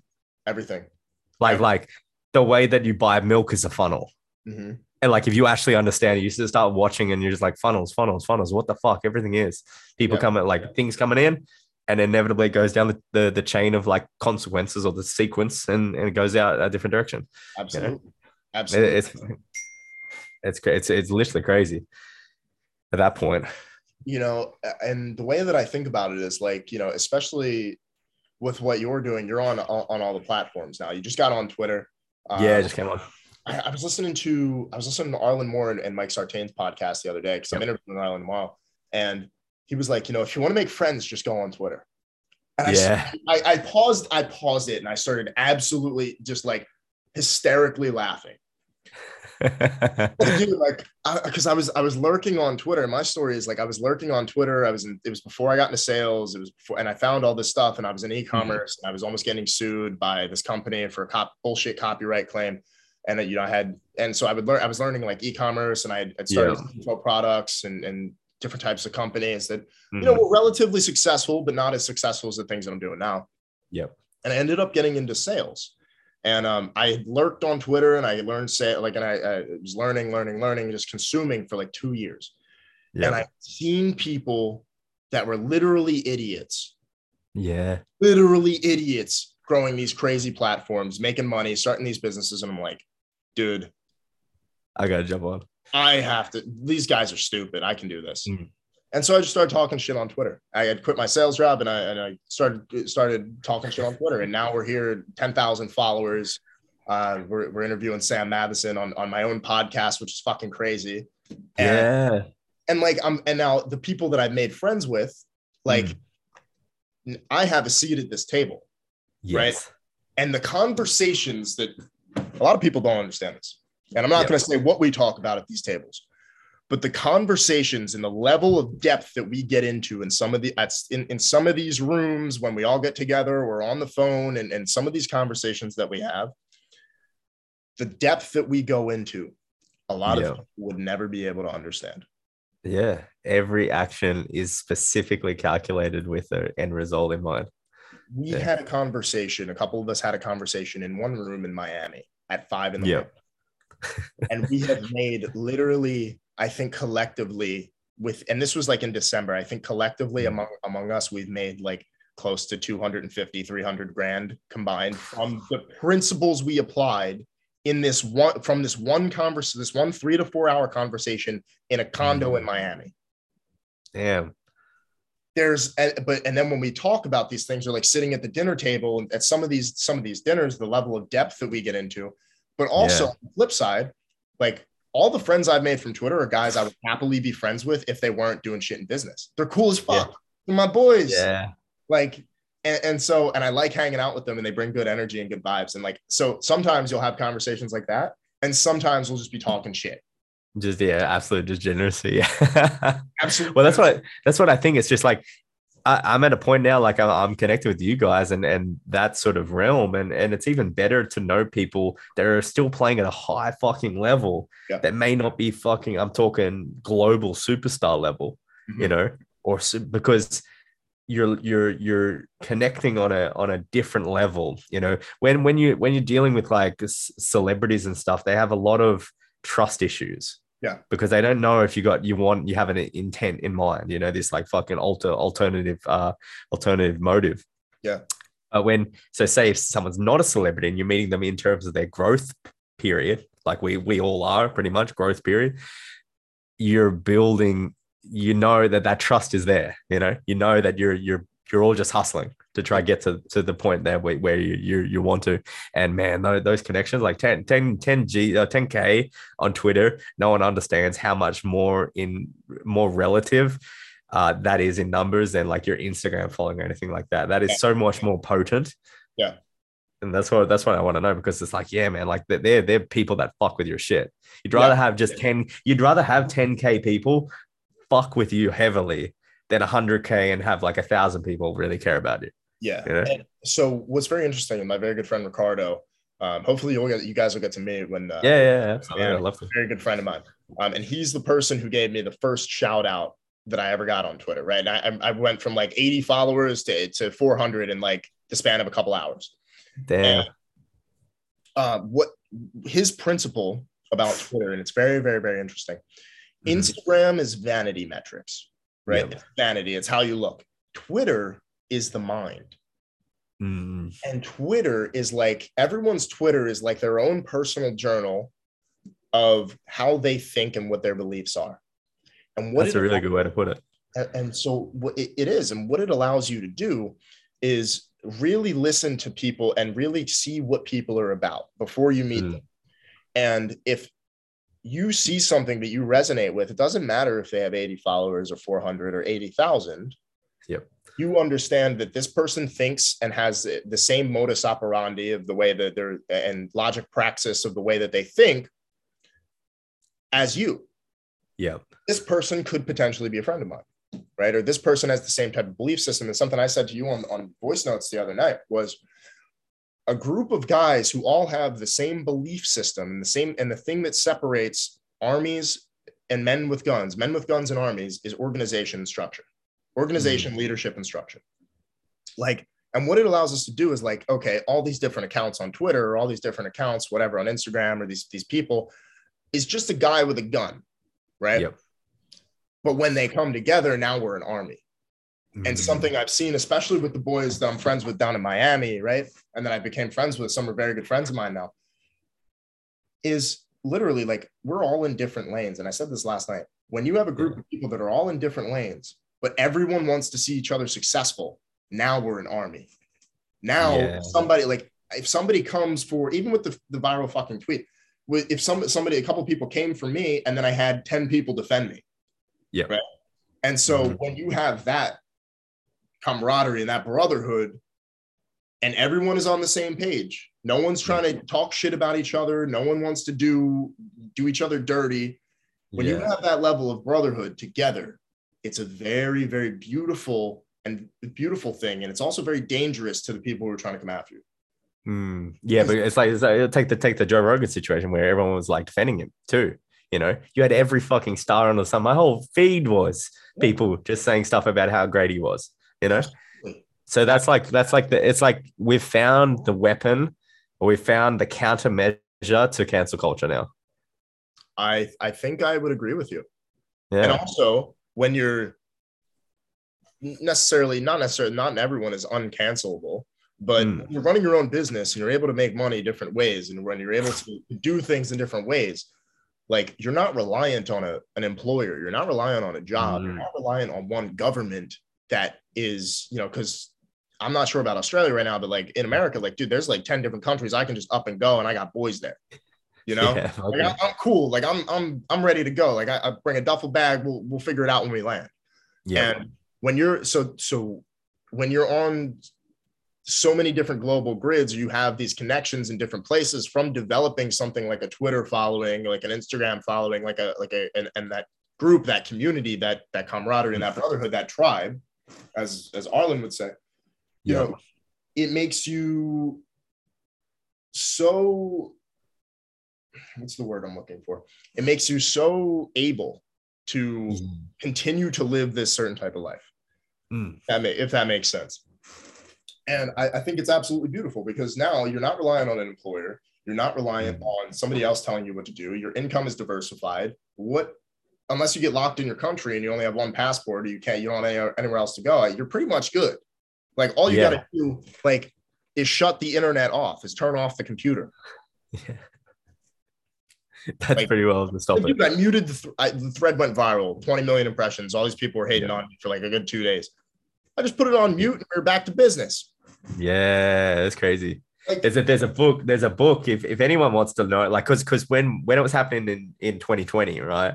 I uh I bought this book and it's and let me get it up. It's it's called So You've Been Publicly Shamed, right? And it, it it's a great book because it teaches you how to act when you're getting hated on. Let me see if I can find. Yeah. So Jon Ronson. So you've been publicly shamed, right? And it talks about all these people and all the actions they did after it went viral. Yeah. And the one person that got it right, the next day went back to business as if nothing happened. And the book shows you that what they're trying to do is to control your behavior. They're trying to control you, right? To say what you're thinking is bad, you should think the way we think, right? Yes. That's yes. that that's inevitably, you know, the group thing. You're away from the group, come back, right? And if you don't comply, they they do one big effort and then they're like, ah, fuck it. that's what he pretty much said. Oh, fuck it. Ah, whatever. Go on the next thing. What what captures their attention? It's simply because you just continue on your life. You continue on your journey as if it didn't affect you. you know, Sam, let me ask you this. You know, I- you've been around a lot of high level people. You've been around celebrities. You've been friends. You're friends with Mhm. celebrities, especially in, in Australia. Um, Yep. A guy like Kanye West. Imagine how much fucking hate he gets. Yeah. He got is like minuscule. Like when everything is hyper analyzed by the mob with pitchforks and they just are hunting for you all the time. Like I can't even fucking imagine what that begin. Like, and I heard Pete Davidson say it. Can't even fucking imagine what that is. Literally, like what? How does that feel? Well, that's why. Yeah. What's- that like? It's because like I, Pete Davidson's like, yeah, whenever whenever something happens, I just get off the internet for two weeks. Yeah. Like, or like, but you know what I did literally the next day when I woke up and I saw all the hate coming in, I was like, oh, this is going super violent. You know what I did, bro? I got back to business. Yeah. Okay, what do we need to do for our clients? How can we best service our clients? What do we need to do? Oh, okay, boom, boom. what's yeah. you know, what's what's the task at hand? I filmed an episode of the podcast. I filmed the first episode of the podcast that day. Like it Yeah. was, it, it was lev- you, you, yeah so that, that's the thing it's just like between people it really shows who is reactive and who is proactive. You're proactive you get you get all that stuff. All right what what can i do? Yeah. what am i doing? Not look at all these people doing things to me oh my god i feel bad now because they're doing that. Yeah. it's like no what can i do? Shut it off. Mute it as you did. Go back to whatever the fuck you want. Yeah. what what the real interesting thing is is that it really shows you if you have people pleasing mentalities. That's what it shows you. If you have anything, and, and even 2020, I had a little bit. So I was just like, oh, look what they're saying. And then I caught myself, you know, sometimes you you do, you got to be vulnerable. You know, I caught myself. I was like, fuck, no, shut it off, bomb. Don't do your own thing. Fuck off, go to the beach or some shit. That's what I did, you know? let's talk about this people pleasers.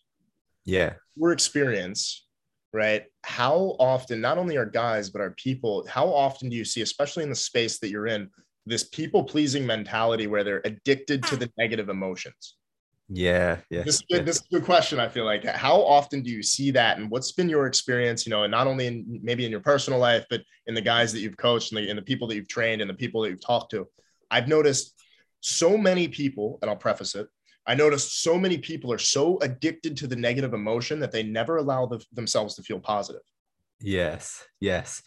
I see this, and this goes back to when you were talking about, we'll refer back to that moldable character. If someone is base moldable, that is fantastic. If someone has those things, those belief systems that run them like this, you know, they're addicted to the negativity, it's really hard. It, it takes a lot longer, right? It takes a lot longer to, to, to uh, kind of thing.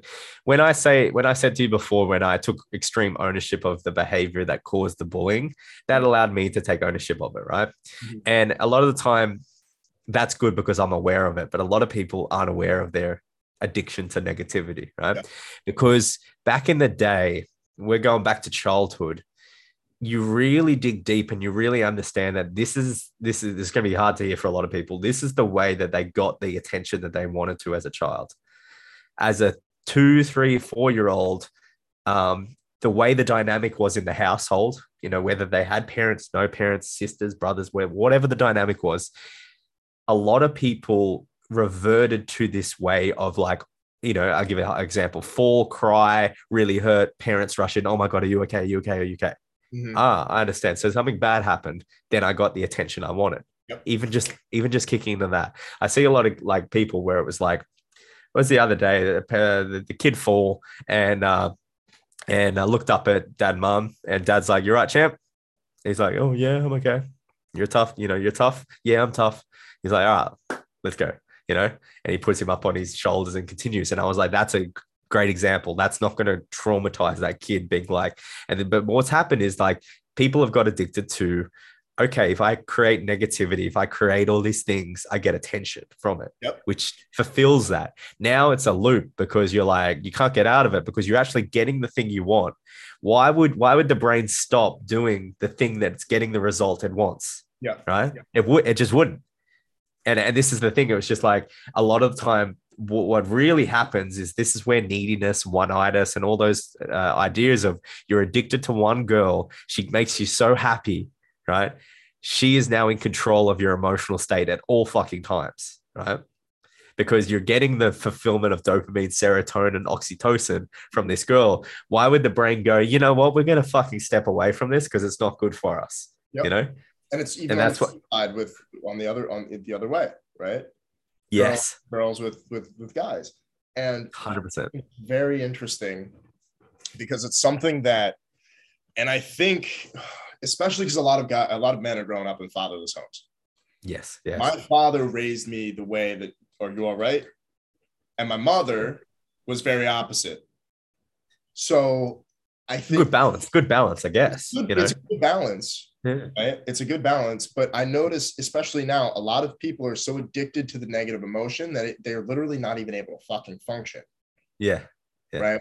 Like, and and they'll sit there because now, like, we're we're very much so more of an isolated group of people, right? We're, you know, you and I, like, you're in Australia and we're talking on Zoom, but like, yeah, a lot of people, you know, they don't have groups of friends, and this goes back into, you know, why you should have groups of friends. You should you should have your tribe of people that you really fuck with and you really love. Yeah because uh, so many people are isolated now yeah. that all they have time to do is scroll on Instagram and scroll on TikTok and look at people driving Lambos and look at people that are prettier than them, guys in better shape, guys with more money, better watches, better girls, all this shit. Yeah. Girls on the other other side, you know, she has this, she's here, she's here, she's here. And what it does is create in this negative feedback loop. I talked about the positive ecosystem, creates a yeah. negative feedback loop. And Nietzsche says it in, in his book, right? And uh, I think it's in Thus Spoke Zarathustra, which in life you have either life affirming systems and life yeah. draining systems. And people are being raised unintentionally and su- subconsciously mm. since childhood, literally since birth, to be yeah. addicted to the life draining systems that are created for them by other people. Yes. And the entire work that I think you and I both are doing is to show people that you can also live a certain other type of way. You can mm-hmm. also live in a very positive, life affirming system way because that is so much better. And I remember being in, in university and in college, and I remember seeing like dudes in fraternities, especially. I'm like, yo, these like, you know, why are some of these people like, why are they're like on each other like like white on rice. Like they're on each other they're very supportive of each other. And yep. the thing is is like why are why are they hyping each other up? Because yes. the more that they hype each other up the more successful that group is. It gets yeah. And so well, it's a, yeah go on. It's a funny thing because in australia we have a very interesting concept that you may not know of which is called tall poppy syndrome. You ever heard of that? No So tall poppy is the idea about poppy seeds and and, and poppy flowers that the, the tallest flower gets cut, the tallest poppy Oh, gets yeah, cut absolutely. by by the thing. So in Australia, when when I when okay, I'll give you I'll give you an example. So I get a text message from one of my girls in Sydney. She's like, I didn't go to my high school 10 year reunion. I didn't go to it. Right. And she texted me and she was like, the the guy she was seeing was there. And she was he was saying that like, or he, his brother or whatever it was, was saying that they were all waiting for me because I've changed so much. Right. Mm. And it's really funny because they were the same guys, right? Now that's 10 years past. They were the same people that had brought me down. That when I started doing all the, the dating stuff that continuously continuously said, why are you doing that? You're fucking stupid. Oh my God, you can't go. Because you know, what are the two things that guys always think they can do? Get girls and fight. You know, it's the biggest thing and make money. That's probably the three things, you know, they all think they can do that. So when I admitted that I couldn't do that and I'm seeking help for it, they doubled down on that, like you're fucking stupid, you're dumb, and stuff like that. And that's funny. When I went to American and saw that positive loop that you were saying, that it's all self promotion of other people. Yo, you're trying. We love that. You're trying something different. You're good on you. You're looking after yourself. You're doing something. That's fucking amazing. I come back here and I'm like, that's why they can't relate with me. Yeah. Guys in Australia really like they're cool. The people that can really relate with me are people that have been overseas and traveled because they've seen that. But the people that have stayed in Australia don't relate with me at all. I don't like if I'm talking to you and I'm like, have you been out of the country? I know that I'm not going to relate with that person because they don't understand what I've experienced and what is like out there compared to Australia, where it's all tear down. We don't like you. We don't care for you. You're trying. Fuck you. You're trying. Like it was cool thing in school to not try in my my thing. Yeah. And so, yeah, that's the kind of thing. But now, as you said, the fraternity is like a, a self-generating mechanism that promotes you. Yeah, and and so my group of my group of friends from college, like we threw we threw massive parties together. We had a fucking incredible time. We like we threw parties together. We lifted in the gym together. We ate together. We trained together. We studied together. We worked together. Like we made some money together. Like we did all of these things in a very steel sharpened steel environment. And even though it was like you know five, six, seven, eight guys, that's so that's still so powerful and we would hype, we would do the same thing. We would be creating these loops and these systems in ourselves, and, and we would hold each other to a very high standard, right? Yo, like, why, like I remember my grades, like after my freshman year, I had like a 2.2 GPA. I already knew what I was gonna do. I already knew I was starting business. like I knew what I was gonna do, and I was like, all right, like, well, I'm starting a fucking business. Like, all right, uh, whatever. I'm gonna sell shit, probably. Like, wh- whatever. I don't care about this. Yeah. But when they were like, oh, well, yo, like, dude, like, you're the smartest out of all of us why the fuck are you just fucking school off? I'm like, oh well, Yeah. I don't care. Like, why why don't you? Like, that's the way you do every one thing is the way you do everything. So you're like, fuck. shit together. Yeah. And it was like, yo, like, no, like we're going here until two in the, we're gonna study and work till two in the morning. You're gonna get everything done. I was like, and I needed that. What and I needed that because like, dude, I was partying, I was I was doing Yeah. everything. I was out, I was out on the scene, I was skipping class. I was like, oh, skip class. I can just pass the tests. Like I knew I was gonna get an 85 on every test. Like you Yeah. know, I've, been, I've been like that. I've been one of those kids that had never needed to study, and those guys that have never needed to study because I just literally just raw IQ power. Like when I was five years old, they wanted to skip me from kindergarten and first grade. They wanted to put me straight into second grade. Right. Damn. That's so crazy. It's always, and I've always had very high, like raw IQ power. Like I was always playing chess. I was always read. I was reading books. I was on a on a uh, twelfth grade reading level when I was eight, seven or eight years old. So I was. Able- I've always had this high level of comprehension. Yeah. You know, obviously that came with you know getting in fights and everything. And I was playing. I was playing rock music on my guitar on my Les Paul, and like you know, like I was growing up in in you know uh, an area where that was you know kind of frowned upon. But that being said, it's like the the more stuff, and, and I think it takes until you get older and you start to really develop. Like you know, you now comparing Mhm. yourself to those dudes, right, or those other people. The higher the higher you climb, the less you relate to the people at the bottom. Mm, a Not little bit. These guys are on the bottom, but you know they're on the bottom. So I think the the better you get in certain areas, the higher level you get, the less you can relate to the average normal person. But there is a Hmm. balance between being and understanding and being very self-aware when you're when you've reached that level, and also still being able to relate to the people at the bottom. Yeah. Yeah. Principle. Hundred percent. I, you know, I think that's it. I, I don't hate on any of them at all. you know, not a like the reason why I'm here, if you trail it back, is because of them too. I wasn't I wasn't the cool kid. I didn't understand. I didn't understand. They used to pick on me. I was like, what the fuck are you doing? Like, I don't understand. So it's like I still went through that. So I don't hate on them. I think a lot of time, yeah, it's just something that you you uh you got to go through those, as you said at the start, you got to go through some a little bit of hardship if you really want to kind of uh, experience that. And, and, you know, even like like your buddies telling you like, "Yo, you're the smartest motherfucker here. What the fuck are you? Why are you getting a 2.0?" That like it, it's that it puts that hustle in in and you're like, "Fuck yeah!" Like, you, why am I? You're like, yeah. And that's what the boys, it's like people are like, yo, how do you create banter? That's a really funny line in communication skills. I want that banter. I want that back and forth that comes being around the boys and giving shit like that, just giving shit back and forth to each other. It's done in a real loving way and a, and a, a detrimental way. You're like, oh, fuck you, motherfucker. All right, I will get a fucking 4.0. Watch yeah. me, you know, and it's this back, back and forth. And that's like one of the things that's very, very good, especially, you know, what you've seen in that fraternity. It's like that brotherhood, that, that helping each other up. Yeah. creating that ecosystem where everyone is actually in support of you, not against you. So yeah. drop the fucking drop the people that are against you. That's really what I did, which happened to be my whole fucking every single person in high school that I went to. Yeah. Think about that. Like for the people, I dropped everybody because I had to in order to level up to where I wanted to be. That yeah. was not my, my my fortune. And so as tough as it was, again, best experience you ever did. You know, it's it's very interesting you say that because like you have to you have to start to cut ties, right? Mm. It's not that and I think, you know, it's not that you have to get rid of people entirely, but it's like you can't like in in in America you say like I I, I personally it's like you just can't bang with people anymore like you used to. Like you mm. can't rock out with people like you used to, dude. Like I can't I, I can't if you're not doing like it's like if you're not doing something or it's like you know if we're not having a conversation sometimes like it's always good to kick it right and have fun yeah. talk shit but it's like my time is super valuable now yeah. Right. It's like, you know, I'm learning from this conversation and also we're getting content where you and I are developing our relationship even over the course mm. of the conversation. But it's like, I think about it, it's like, all right, like this probably ain't the best use of my time. I only get one spin on this this earth, and I'm not sure if this is going to be like I'm not sure if going to the local bar when I'm back home for like six hours and get absolutely wrecked is going to be the best is going to be the best use of my time, right? Sure, it'll be fun for like the first two hours, but like I'm going to be like, all right, I got I got I got shit to do.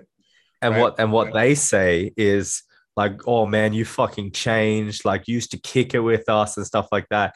And that's I've seen that bring people back down. And I'm like, nah, motherfucker, you continue because that just shows you that you're on a different path. You know what I mean? When you're diligent, like if you want people to respect your time, you have to fucking respect your time. Rule number one.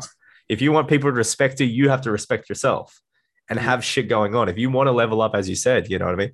You um you fucking have to fucking do some shit that's out of the ordinary that other people are going to think is weird. Yeah, like your hometown buddies. You know?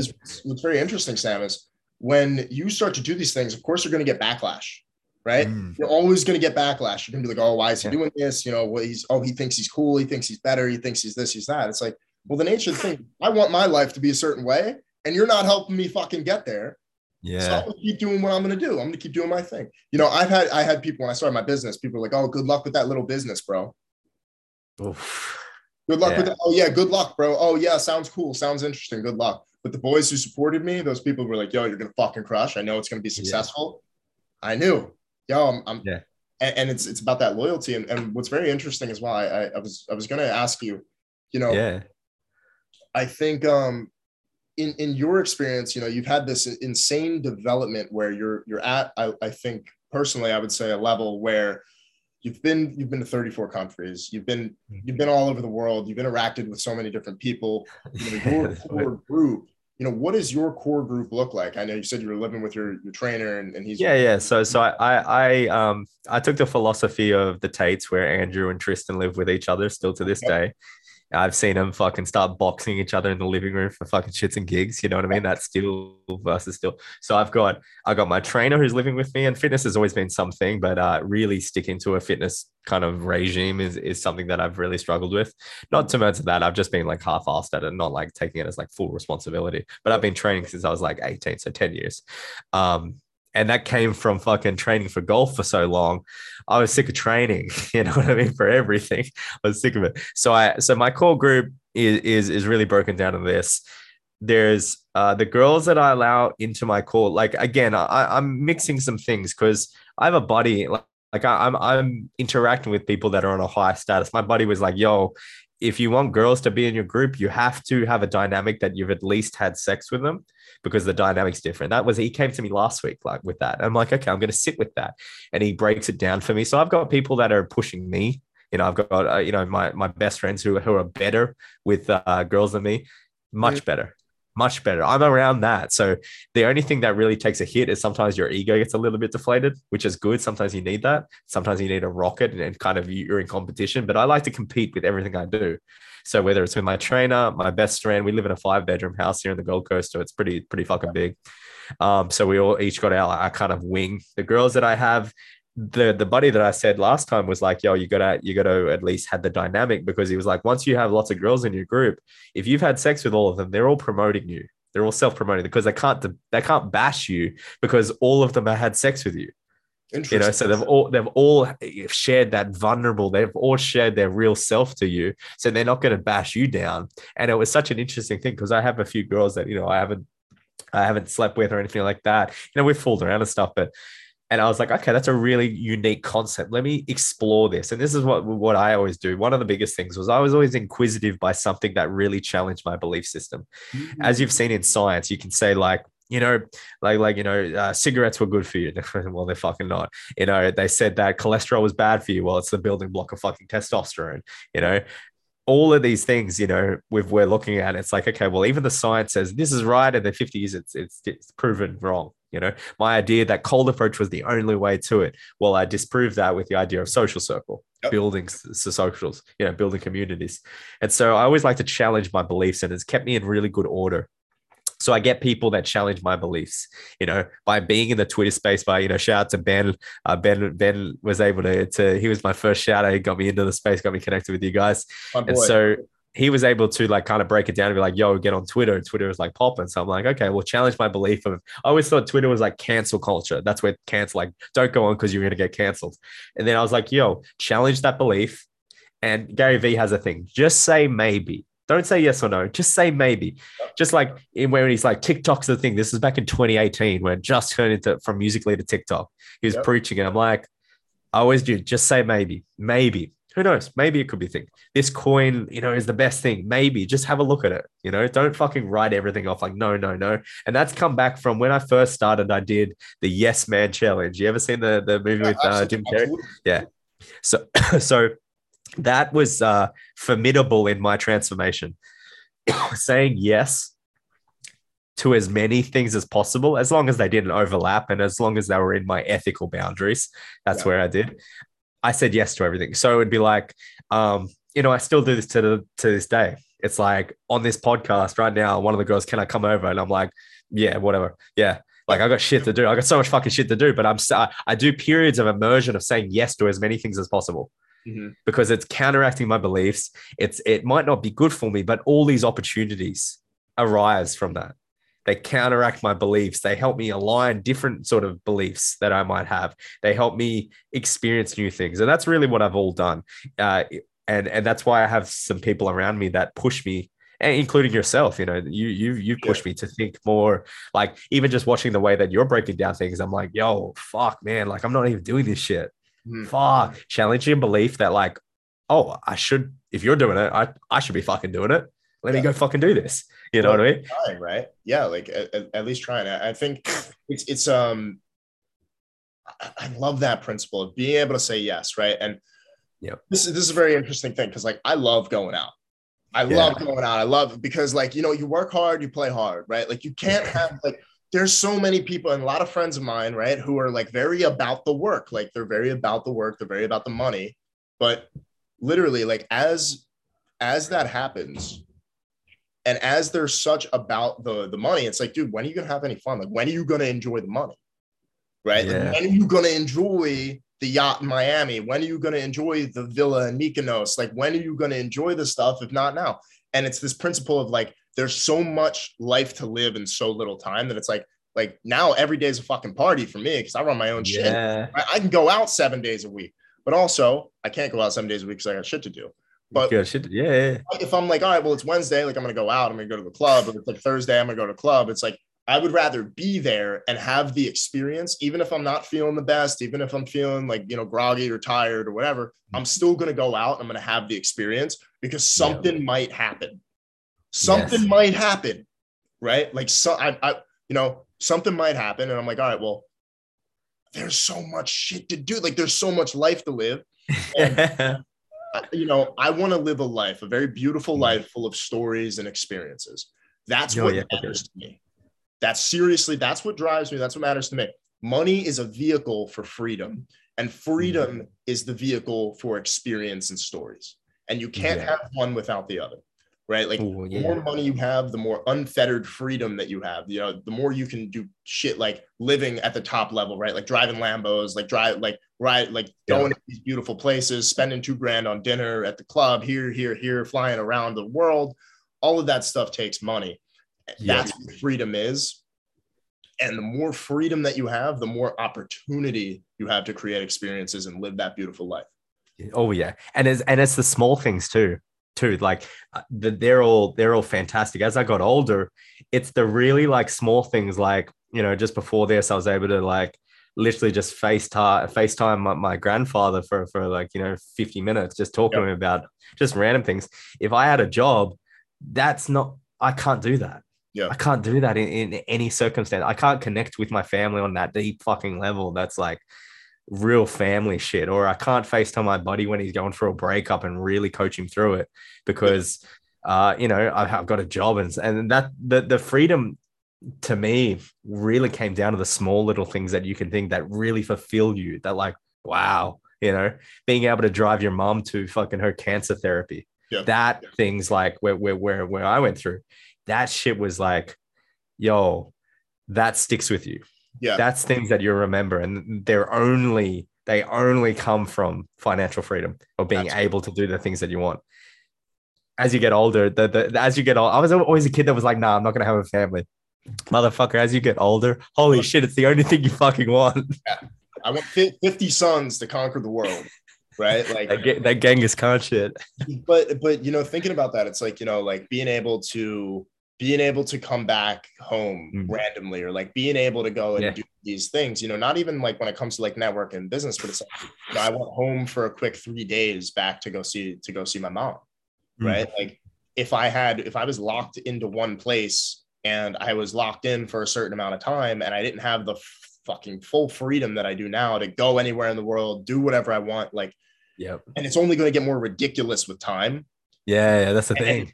It, it's crazy because it's like it only gets more ridiculous with time, but it's like even now I'm at 24, I'm Mhm. able to sit here and be so incredibly grateful of being of taking the giant risk on myself to go Mhm. and, and be like, look, like you're you were able to do this. You you took a giant risk, you took a bet on yourself, and now you're like, I'm happier than ever, ever, but I'm also pretty furious. It's like, you know, we did Yeah. really well this month, right? Like Yeah. Fucking sick month. But now it's like, all right, how do we double it in March? That, that's the- angry. I'm like, I want to push. Really want, like, I we did really fucking well. I'm so incredibly grateful, but it's like, all right, I have the freedom. Like Dan on the other podcast, he said, like, you were allowed to turn up the dials to 15 on a scale. Yeah. one. And like, we're That- allowed to do these things, which is sick. that's the crazy thing. That's what that's what even that energy I need from you, which is like the fuck it, let's get angry and double that shit. Fuck that. And then you're getting angry that you're a pussy that you're celebrating, like, you know, what you celebrated this month. You're like, fuck that shit. That's what I need more of. I'm like, You know, I, had, uh, I ended up getting Corona finally. Of course, Yeah, I got nice. back when I was home visiting for, for American Thanksgiving, but I got Corona like right before Christmas and uh, stayed home for like a month. Right. And I was, I was originally going to stay for like two weeks. I went to Miami. I came back. And then as soon as I come back, I get fucking Corona. And I'm in bed for like two weeks and like I can't really focus on anything. And like, Yeah. I'm very lucky that, you know, Mason, my business partner for Cashflow Syndicate, the fucking legend. And I, he kind of just took the reins on everything and handled it. Um, but what I said was, I was laying in bed. I remember I was like probably four o'clock in the morning. I wasn't able to sleep. I'm like, you know, I said when I started this, and everyone gets shiny object syndrome, right? Yeah. I, when I started my my marketing company, I was like, you know, I want, I was like, I want to get it to 100k a month. That's that's the Hmm. goal, right? 100k a month. However that breaks down in terms of the client client structure, I'm like, look, and I remember yeah. I was like, you know, cash flow syndicate's going great, you know, and I remember having those that little that little thought of like, oh well, 50k a month would be cool. And I'm like, no, mm. I was laying there. I was like, you know what? I am a fucking pussy if I don't achieve what I set out to originally. Yeah, that I integrity. Know, I know the volumes there. I know I'm able to do it. It's it's I, I have the battle plan. I have the structure. And then mm. as soon as I got better, we start turning up the dials. We started getting after it. Right, new strategy, new new new this, new new offer, and we started getting after it. And it's like when you can sit there and audit yourself, like like we were talking about mm. again, it's like when you can sit there and be like, I'm gonna turn up the fucking dial on this, and we're gonna go crazy mm. because you have the freedom to do so. It's a very powerful feeling. I I really believe that, um, you know, through through this whole two years, the people that got it and they audited their life like you did. I know I did. You know, it just made you. Uh, it made me understand more than ever like I'm blessed. I got it twice because the first time I got it, I was like, I'm going to change all these things. Then I didn't get it. And I feel like I brought it on myself a second time to be like, yo, learn this fucking lesson that we're trying to teach you in life. You know, like it's like a grand design a lot of the time. And, um, and so what, what I did was I kind of, um, the second time, you know, I really understood the lessons. Like it was like, yo, you need to chill the fuck out and you need to think about this thing that you're doing rather than just burning the wheels and you think you're going somewhere where you're not. So I, I, it's it's great to be able to look at perspective and look at different things and be like, yo, okay, whether I'm actually fucking like doing it right or pussy pussing fucking putting it around and being like, yo, actually fucking getting this shit done, getting it sorted in your life. Because at the end of the day it's like you'll come to a point where you're like like you might have achieved some of the things. I know i achieved a lot of them. And it was like yeah great. But it was just like yo that's not this was just the little bit. This is the symptom of the fucking problem that you really want to achieve which is that lifestyle that whole grand design that you know is possible that you want to achieve that you may not know and it might take you a few years before you fucking understand it but that's the thing that you want and yeah. the other things are like byproducts yeah you know what's you know what's interesting and, and what I think about is mm. like and, and I want to kind of transition because I want to hear about what you're doing in business if you'd like to share. Yeah, sure. I know yeah, of course. Don't all uh, kind of on full kind of full full court full court press on content right mm. like how you're growing so like you know what is yeah. in terms of your, your model right so like do you in, in terms of your coaching like do you how do you coach and how do you how do you bring people in right is it just strictly the content like and then on top of that like those guys that are coming in, like what do they what do they get? What do they receive? Yeah, yeah, for sure. So so again, the the the course is it's a 12 week mentorship course. So basically the way that I learned was multiple boot camps, multiple in things. So I spent, you know, close to $150,000 on just coaching, right? Mm. In a couple of years. And and uh and that was a lot of money. And I was just fucking like just trying to get it soak in as much as possible. And what if I had something that I I if I have what I have now when I was back there, it would have saved me a hell of a lot of fucking time and money. So basically, it's 12 weeks, but it's really 12 months of ongoing support for these people that come in. And okay. and the lead the leads that I'm getting through is just like, look, I know social media uh, is this thing. It's this juggernaut of fucking just people and a cesspool of attention. And it's like the more I've always come to the belief, the more that you just have to put out you know the the the, the age old theory quantity over quality or quantity versus quality i'm like motherfucker it's 2022 you just have to do both that's yeah. really you just have to do both There's you have no to be able to, to do both as well yeah and it's just like if that means fucking you know at one point i at one point like this is the thing I, i'd i'd shoot i'd shoot 25 i'd shoot 25 tiktoks a day right i would sit in my bed until one two three in the morning right? And I would edit them. I would sleep. I'd wake up. I'd post five during the day. Out of 25, five would be good enough that I'd be. And I did this for like four months straight. So you can imagine how many fucking TikToks. And that got me to 100K on TikTok. Sweet. Yeah. Perfect. Put a lot of fucking time and effort into that, you know? Mm-hmm. And, and it really comes down to the more time and effort you put into it, the more time you care about your content, care about whether it's an emotion, what emotion you're, you're bringing to the audience what if you're hacking as you did human psychology with your tweets if you're really thinking about it it's like not a lot of people are putting a lot of time and effort if you put time and effort into your content people are going to notice that shit and Absolutely. you notice that i noticed that when i used to dm people to come on the podcast when you would break down, like actually sit and be like, yo, here's all my shit, like, and then really try to curate it to who they are that's when I would get the the responses by the high level celebrities. I'm like, well, what happens when I would just send hey to a celebrity and they wouldn't reply? It's because yeah. you've put fucking time and effort into it. A lot. Of, I, I got this new uh, new YouTube coach, and what he says is that if you spend 20 hours, this is what Graham Stephan does. If you spend 20 hours researching, right? Uh, researching like uh, the latest trends, the news, the finances, and then you put that into seven minutes, you are inevitably doing what Uber did to taxis you're making it easier, quicker, and more effective for people to get knowledge. I love that.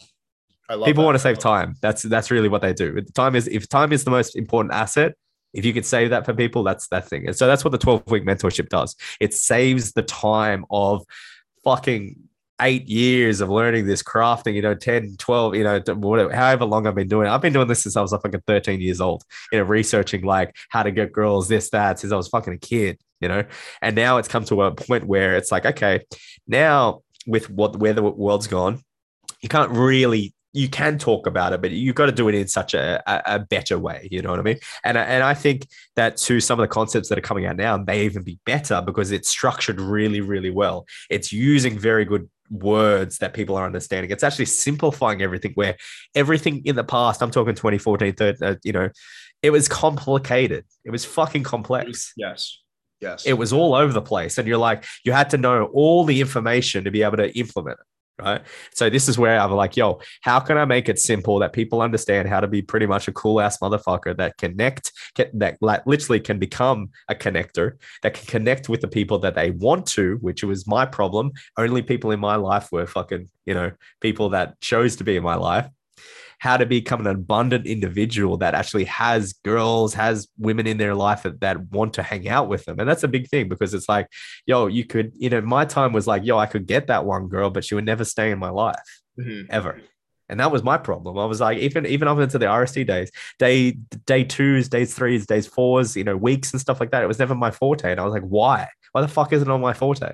I could do the one day, the two dates. And that's why I understood okay, it's a lifestyle, it's a whole life that you have to incorporate. So whether it's connecting with business, and right now we're going into communication. So I'm helping this, um, I'm helping people with their pitches, their in person elevator pitch at the moment. That's something that that it just intrigues me. And I'm like, you know what? Throw it in the fucking course. So that's what have. Anything that I'm intrigued in, that I know other people are going to be intrigued in, I just keep adding to this fucking course. And it's it's about 15, 15 modules long right now of just every bit of information just jam packed into like this is what social dynamics is. This is how to throw a party. This is social media. This is this this is that. So they can go through and then you know ongoing calls and stuff. But a lot of the time the big results that you find a lot of the people is just like i, I mean we had one guy he, he doesn't mind me saying this that he didn't leave his house for 10 years. Damn yeah, he was a security guard. He, he, you know, I say he doesn't leave his house, but he was a security guard. Mm-hmm. He did the night shift. He used to shop in a in a Ralph's or a Walmart at like yeah. 4 a.m., talk to no one, and then used to game, right? And yeah. he would never do anything. And now he is like fucking he, he basically he's gone from he's gone from that to being an artist that lives in Sao Paulo, Brazil. That's and awesome. has got a fucking got a huge social circle. So they're the guys that I really I see huge results in. I'm like, yo, what the fuck? Like, how is that even possible? But it's awesome because I know it is possible because that's the journey of it. Yeah, and, and, that's the same thing that happened to us, right? In our yeah. in our different ways, it's the same thing that happened to us. It's it's you just need that one thing that you're like, fuck, like it's time to make a change. That yes. epiphany moment that it's like you look and you're you're so down bad or you're so at rock bottom and you're so down and you look at yourself in the mirror mm. and you're like this is time to make a change you know mine was very mine was very different because my life is kind of and, and it's not to brag or say this but my life yeah, is no. going in like this crazy exponential curve like i didn't have it as bad as a lot of people did um, mm. in terms of like the the friends and the social circle like i was you know captain of a sports team when i was in high school like you know, I wasn't, you know, super popular, but I had friends and we hung out. Yeah. Yeah. yeah. Um, and in college, I got really popular. Um, yeah. That being said, like a lot of these people, like it's, I think everyone, mm-hmm. everyone continually underestimates their own potential of what they can achieve. Yeah. You, me, because we don't know where that cap is, right? You can have a month like I did where it's like, holy shit, how like what and then it's like wait like that means there's more to achieve Yeah. right? like daniel 100%. female wizard was like you know there that means there's more to achieve i just want to crank the dials up like i just want to do more and i said on twitter i believe it was under one of dylan madden's tweets but you know Mm. it's always just the beginning until it's the end Mm. and it's i thought of it i was like damn that's profound like some of the shit like i say and it's like i'm like damn like that's pretty good but what i mean like you know even if you're 50 years old you know in 21 years when you're 50 years old and you're doing whatever you're doing and it's like you know say you know you're deck a millionaire you you achieve all of these things it's like all right like well what else can i do is is this Yeah. just still, this is still i'm 50 years old but this is still kind of just the beginning Yep. What are you saying? They're getting the fucking golf then, bro. That's what they get into. and, and it's like you know this is just the beginning. Where can i take this whatever that whatever it is i'm doing? It's like this season of your life because even and i heard alex Hormozi talk about this on on the Mm. graham stephan podcast was you know how much more can i achieve? Like every like this is this is a season of my life. Like in every three to five years you have different seasons. You're doing different things. Yes. different stages. You're in different periods. And the beginning of the season or Yep. this beginning of this period is always like just the beginning, right? Yep. And it's like, you know, where else can you take it?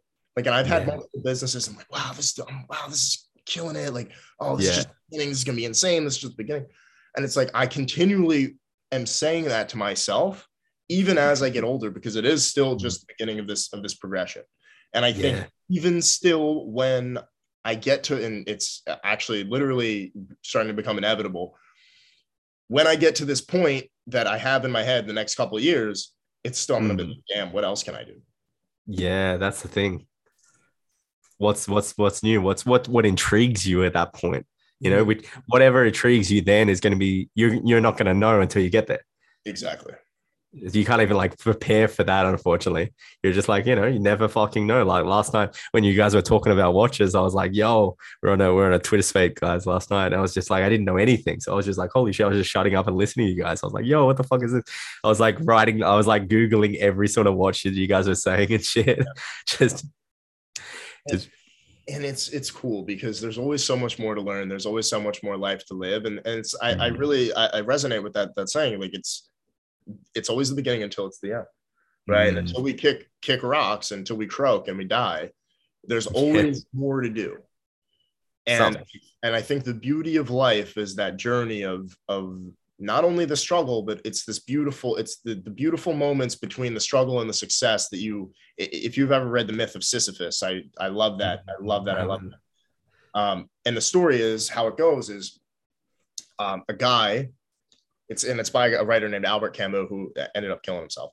But or he either got hit by a car and died or he ended up killing himself. I'm not exactly sure. But the myth is so he gets con- it's a, it's a greek myth and he gets condemned to hades into the depths of tartarus which is the deepest part of hell. And Mm. his punishment is to push a boulder from tartar from the depths of tartarus to the top of a mountain. I think it's the top of mount olympus or whatever it is. Mhm. And he pushes he pushes he pushes he pushes he pushes. And he find when he finally gets up there the boulder rolls back down. And he has to walk all the way down and do it again eternally eternally eternally. And i believe he made this deal in order for this punishment. He made a deal and that was going to be his punishment. And i Mhm. remember in the in the story the albert camus he writes he says one must imagine sisyphus happy and it's the story and it's this parable of the journey and the struggle is the moment of presence and not to get all Eckhart Tolle, but the journey and the struggle is the moment of presence. It's not when you're starting out, and it's not when you're at the top of the mountain, but you have to be able to en- enjoy this process and enjoy the struggle and enjoy the momentum that you build as you push and the strength that you build and the resilience in terms of Mm. you know, externally and physically and, and mentally and this resilience that you you continue to to create for yourself. And honestly, like I'm in that, I'm in, I'm pushing the boulder up the mountain now, and I'm I'm very happy doing it. I'm very Yeah. happy. And the thing is, is even if I'm pushing a Lambo, and you know, hopefully things Mm. go well. You know, I do. I, I've always wanted a Lambo since I was like 11 years old. But you know, if I'm pushing a Lambo this or next year, I'm still going to be pushing up that mountain because there's always going to be Mm. more to achieve. And even if that skill set, right, like as you push the boulder up the mountain, Yep. More and more and more, even that skill set that you develop, it becomes easier to push it up. Yeah. So I was saying, like, you know, the worst thing that can happen is if I if I go broke, I have all my friends and I can say, hey, can I can I work for you for a couple months and I can I do this? Mhm. Or can I, you know, can I help you out? Can we structure a deal? Can we do something? And that Yeah. point of no return where it's like you've pushed that boulder up so many times and you've been so incredibly resilient in your life where Mm. there's no point where you can fail anymore. Yeah. That's why I always say you give and give more value than you take out of every relationship or everything you do. So that you can have that, as you said, if you do hit rock bottom, that journey that is your path for some reason. You can call on them. Yeah. It's fucking powerful. Yeah. Yeah, it's really crazy. Journeys are interesting because they're all individual. You know, no one has your journey. Only you. a lot of and a lot of people that I think I resonate with were all cut from a Mm. similar cloth, but Mhm. we all have different experiences and different different journeys. You know, and I'm Mm, very happy that you and I are starting to become friends because it's like you know I, I Yeah, hundred percent. I was used to watch your shit and I'm like damn like this is crazy and now I'm like now now, like I said I got you on the podcast and you know we'll we'll- Yeah. It's know, crazy. It's crazy. It's crazy. The impact I didn't know I had on Right. people. right I didn't know any of this, you know, because I was a kid. And then after after it, it was almost like the fall from grace. So I had to experience the fall from grace, the fall from having that, and then having nothing, you know. And so that taught me something. And then re- realizing years later that that fall that I thought was a fall wasn't that at all. That actually like paved people's pathways a lot, a lot more than I thought, which is an interesting sort of phenomenon. Yeah, to experience for sure. even like with some of the stuff that I'm doing and like the Mm. because a lot of people like you know even even in like the the community inside Cashflow Syndicate and in, in on Twitter it's like you know I'll get DMs sometimes out of nowhere that's just like wow like I really made an impact like I was telling you the story like I was at the club in Miami and um, Yo. this guy from Twitter who I never knew I didn't know who he was he was just like yo like I, I love your shit like dude like get a drink like I, I love your shit like dude like you really helped me out and you you really like made an impact on me and I've heard that from a couple people like in person and I'm just like I'm blown away man That's I'm- crazy. I'm like, dude, like this is it's it's me. I'm like, Yeah. it- you know, it's me as I know myself to be, but it, it's so it's so awesome to see that people are that they resonate with your message, they're learning and they've become better and had more success in their lives from the stuff that things like you and I are putting out. And it's Hmm. fucking awesome to see. It's beautiful. It's a beautiful thing. Um, Yeah, you never know who you're touching with uh, you know, yeah. that was that was a bad pun. but even like you know there's there's some people that like you know you could have you could have saved from a situation like you were in when you were you know 20 Mm-hmm. oh yeah.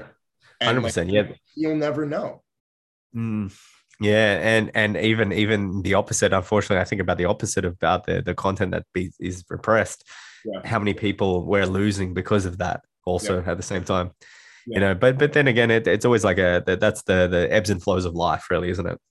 Some things are going to go good, some things are going to go bad. Different periods of history, different periods. Like you know that that 2015, 16, 17 is a period of history I always remember because we're never going to get that back, and we know that we're never going to get that back. Yeah. you know. So that you know, I always look back at fond memories, being like, "Yeah, that was cool." But e- even the kids that missed it, it's like, "Yo, this is there. We're there. What they were for us, we're there for them." yeah we're paving the way Yeah. So, and I always think about that. I'm like, "Damn, okay, that's that. That spurs me on, inspires me." we're pa- we're paving the way dude and we're creating culture like Yeah. the culture is always the culture is always changing and Mhm. like even in this little microcosm of the world of, of the internet of, of twitter of these things it's like we're able to sit here and our ideas are able to create culture right you have a bigger influence than i do because you have 100k on tiktok and you have your reach that's getting you're reaching people on instagram and you're, you're on more Mhm. channels than i am currently but still we're able to create culture and, and change people's ideology and then it's Yeah. a butterfly effect it's somebody uh, you tell somebody something they tell somebody else they tell somebody else they tell somebody else and then bam next thing you know you've influenced a million people Yeah, that's it. Well, you only have to. What was it? Six people. Six. Uh. Six. Uh. Oh, fuck! I always forget that. But basically, you're six people away from everybody in the world. it's interesting Yeah, um, I fucking can't remember that thing. It's like the the six touch points or something like that. Anyone in the world, uh, you're six people away from always. So when people are like, "Oh, I'm six people away," let me show you. I'm like, "Yeah, obvious. That's fucking everybody." There's always, yeah, you know what's an interesting idea i want to get your thoughts on this because you've you've probably interacted you've interacted with more like celebrities and you know quote unquote high level people than i have um, Mhm. because obviously you're older you ran with you know in different circles but Yep. you're for for especially at this level now with the internet and like you know kind of the same we kind of run in the same circle now Yep. We are like one conversation away from like I remember I was talking with Ricardo. It's like we're one conversation away from the guy who knows like a Dave Grutman or like one Yeah. of these super high level dudes, right? Yeah, yeah. And all you need to do is put yourself in the same position in the in the position and being in the same places that they are. Mhm. Yeah. 'Cause you never It's being around the sun. Those, those people, yeah, definitely. I think a lot more. Can you connect with them online? Yes, sure, absolutely. Yeah. You know, absolutely. Like you could, like, like the girl that ripped on fucking Kim K, and they brought in E News brought her in and fucking had Kim K come in the door, and she was a hater. You know, sure, you could do that, but usually in person a lot more. But continue.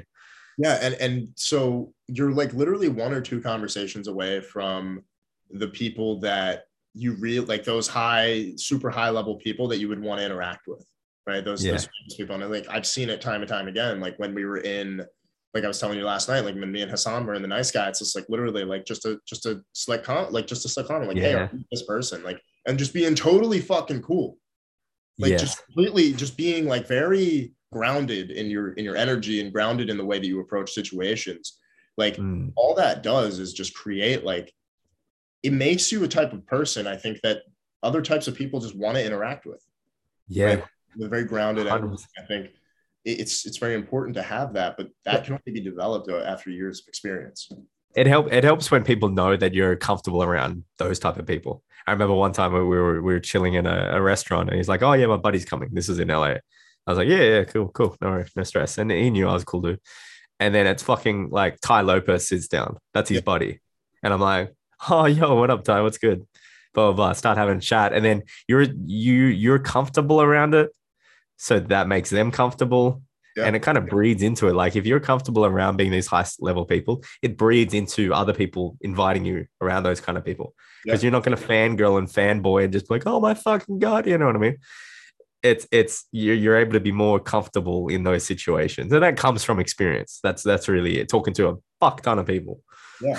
Pretty it's, well. it's like uh there's famous people that are just like they're fucking weirdos like they're Mm. not people i would even want to hang around i think like the thing Yeah, is, like regardless of who somebody is or who somebody has has created their their persona to be on instagram or social media or whatever the hell it is like yeah, you, you gotta sit there and like oh this person you, like there's so many people that sit there like oh this person does this this person's uh, oh, oh my god. It's like nah dude like they're just fucking like normal like they don't you know how much shit they got to deal with every day it's just like and you got to be like very empathetic of the other person it's just like how much shit this guy's fucking dealing with like dude this guy doesn't want to Yeah. talk about business like you think tai lopez wants to sit there and talk about fucking business Ah. trying to get some girls like is he oh trying yeah, hundred percent. is he trying to get drunk and get some girls and and and I- and, and, and do do his thing. It's just like so. It's like the more you the Yeah. fun, and the more Yeah. like a fun person to be around. It's like it'll open you up to shit like that later on. And I like, think I think going on like the the you go on yeah, yeah, the, the idea of like understanding culture so that you know like remember one thing it's like uh, I always talk about this with Arlen it's just like if people come up to Arlen and talk about like and Arlen's like a big YouTuber if we they go talk to him about YouTube he's fucking sick of that he's been doing that for years but you talk about like an NFT project or this or that he's fully engaged. So like I remember even like when you know just hypothetically it'd be like uh Tai would be sitting down or something we talked about burgers that's what we talked about. Like something unfucking related about where do we think the best burger place is in LA? And it was like, nah, Shake Shack is fucking shit, bro. That's fucking shit either. And it would just be stories, right? Now we're connecting on that human level rather than so Tai, um, I see that you're doing Radio Shack as an NFT Discord decentral project. You know, he's like, fuck, I don't want to talk about that shit. so it's so like no, like dude, like the last like. Okay, so I hold live calls inside of inside of Cashflow Syndicate. And like when I'm on Twitter Spaces, like dude, like the last thing that I want to do, like when I offer like people to talk to me, like the last thing I want to do is like talk about the semantic technicalities of like an email marketing business, bro. Yeah. Like I don't want to talk about that. Like I was eating, like I was just, I was like, I, I got on a call last night. I was eating Panda Express. I'm just chilling there, and I'm like, all right, well, let's see what everyone has to say. And they start asking me questions. I'm like, dude, like, we just had some shit go viral. Let's talk about, let's have fun. Let's talk- yeah. that's the name of the game when you become somebody of like that's the name of the game. Like I'm sure you're tired of talking about what you do sometimes. Like just want to talk shit. that that's that's the the real interesting uh part you're you're 100 percent sometimes i'm like i'm fucking over this so when I was in e-commerce, right? I was in e-commerce before. After R, after RSD, then I did my own thing. Golf. I got uh, scouted to uh, a uh, Div Div two school in university in Ohio, up Okay. up up top left, uh, very close to like Toledo, right in Ohio. And uh, so I did that for a bit. Came back. Then I got into e-commerce, right? The whole fucking time, for me, it's been an obsession that I can't stop because I haven't conquered it. Even Yeah. though as much success as no, I've never conquered this, and I don't think I ever will get to the point where I'm satisfied. Because if you came to me at like four o'clock in the morning, I'm tired. You want to talk about social dynamics? Fuck, I'm here for you, bro. Like, but now I think that might be because it's like the the the goal is so hefty. The goal is actually transforming social skills in the world, mm. communication, like being that fucking Jordan Peterson figure that is like the philosopher of our time. You yeah, know, that's where the goal is. So like that's a fucking hefty fucking goal. So it's like, all right, well, you know, now I kind of have to do it. But if someone came up to me, which is true, and you talked about your viral tweet, which you want to, or the Buzz Lightyear fucking quote in it, or some shit that's a real specific.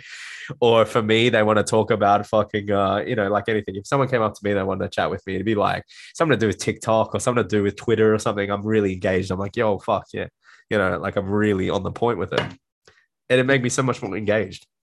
yeah, and and it's it's a very like you said, it's a balance. Um, Mm. but really it's it's like you know and, and especially with this podcast my goal for this podcast is to talk about topics and talk about and go off on on tangents and conversation that people are not usually talking about you know? Yeah, and so i think i think we've we've absolutely accomplished that here because it's very interesting. You like i said we have very interesting stories and we know a lot about a lot of things about a lot of things. Yeah, yeah, but like the way to connect with i think the way to connect with people is to is is stories right? And i think and and we'll start to kind of close it out because we've been doing for like over two and a half hours.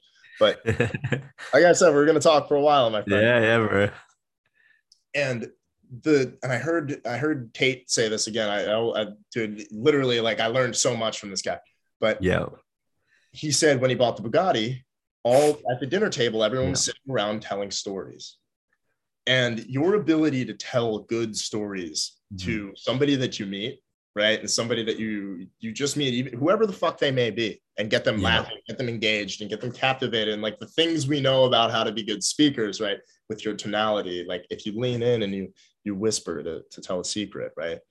And the way that you engage them in that story and how you Mhm. how captivating you are, you're going to be able to develop and this is for everyone listening you're going to be able to develop incredible relationships with people you probably never thought possible if you're you master your ability to speak and you master your ability to become an orator and speak and, and not have not be stuttering over your words to be confident with what you say because and i'll Mhm. tell you guys this and sam you're going to agree a lot of people are so they second guess what they're going to say because they're not confident in themselves enough to say it Yep. and what happens is, if you tell a story, you can be thinking, you can either A, be thinking about how to captivate individuals, or you can be thinking about if they're going to like the story. yeah, And if you do the, the, the primary thing that I just said and actually think about the way that you tell the story and you practice telling the story and, and you tell it to multiple people and, and you really get deep into your method of telling this and being a, a speaker and, and captivating individual, those people are going to love you. They're like, wow, that story was amazing. Right yeah, and your ability to do that i think is is one of for men right and especially to the you know i'm sure you're going to probably break this down into sound bites a little bit and, and put this on social which is going to be awesome but your ability to do that with with the guys that you teach is like that is a fundamental skill to develop Yeah. that social circle right 100%. and I and I completely I completely love that idea. And it's like everyone who is not confident can become more confident by being able to tell stories and being able to be a Mhm. captivating individual and to be confident and say shit with their chest and, and hang your nut like our, our friend my friend Danny says let your nuts hang right and like when you're able to tell these stories like this it's like you know you're able to be a captivating individual and then people want to listen Um, I, th- I think yeah. If you break it down as like the the the two comedians, there's two types of comedians, right You're like this one. You've got the ones that have a like you know they're doing a Netflix special. You know, you Kevin Hart, you're fucking Dave Chappelle. They're doing a Netflix special. And they they they they've said that story so many fucking times that the they learn where to pause they learn where to do upward inflections downward inflections they know where to stop wait for the audience to laugh. They, they've told that story thousands of times right? And that's what makes it funny. Then you got the other people which are improv comedians right? If you've ever been to improv where you have to learn how to think on the spot really quick. Your your job as a communicator if you want to tell stories and communicate is balancing the two between having stuff that you've talked about a lot that you're very good at condensing information down making it long emotion filled informational filled auditory you know all these kind of things as well as thinking on the spot really quickly being able to put snippets in. That's a, that's really the balance between the two. It's a real good uh, understanding. Because if you're if you're just coming in with prepared stories, you know, you go to a fucking house party in like LA or something and, and you'll tell a story and this girl will popo shit. He's like, he's telling that story to you too. Like, what the fuck? Mm-hmm. You know, if that's all you got. So you got to learn how to be able to have that, not small talk, but how to have improvised talk about multiple different subjects, which comes from being being well read a lot of the time. Being well read, well listened to. Yeah. yeah. The more Tai Lopez, the more you learn, the more you earn. Yeah, it's a good one. But, but like, you know, you have, I think one of the attributes that makes a successful person is being able to be knowledgeable about so many different topics at once. Yep. Which allows you, and the more you know about different things, the more types of people that you can engage with, the more types of people you can engage with, the more opportunities, the more people you meet and become friends with, the more people you become friends with, the more opportunities you have and it's mm. like I said, it's a positive feedback loop. I, I think. Yeah, that's it. Sam, I think this is a, play, a great place to end it. I appreciate it, man. I appreciate you having me on. It's been a fucking fantastic chat. I appreciate you coming on, my friend. Uh, I'm I'm looking forward to hopefully coming on yours. Um, yeah, point. definitely. I have a I have a limit that I'm going to get to. Once I get that, then yeah, open floodgates for everybody. Absolutely. For sure. And definitely first person that's on the list, my friend, on that I, one. I appreciate yeah, it. no, definitely, definitely yeah, man, I hope to I hope to see you soon in, in America or somewhere in Europe or, or you know where, wherever in the world we are and you know get after it and and I want to see you operate in real life, man. I, I, I will definitely make sure I'll be over there very shortly. And it's good awesome. as as we said that international or international community is what I fucking love. What I born and bred for. Absolutely. Um, yeah. you know, this has been an incredible chat. I think a lot of people are going to find incredible value in it and mm-hmm. I'm very excited to, to see the response on this one. And like I said, I'm very happy for you to be the second guest on the on the syndicate, man. It's, I appreciate it. I appreciate it. I'm fucking blessed to be on there. hopefully it blows up, and um, you know, obviously we're gonna keep in touch and and maybe do some do some work together and talk some ideas. So, um, you know, everyone, thank you for for tuning in. Uh, my name is David, and you know, Sam, where can we find you? Where can we find everything? Uh, social medias, and I will link everything in the description for you.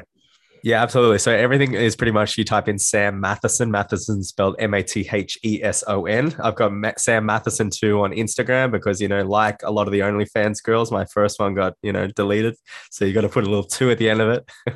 but uh, yeah, no, I was doing that before the OnlyFans girls started, so you know.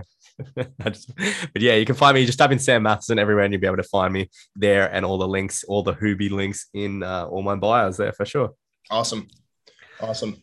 Um, everyone, take care. Have a great day, night, wherever you are, day, weekend, whatever it is. And Sam, thank you for coming on again. Appreciate it, bro.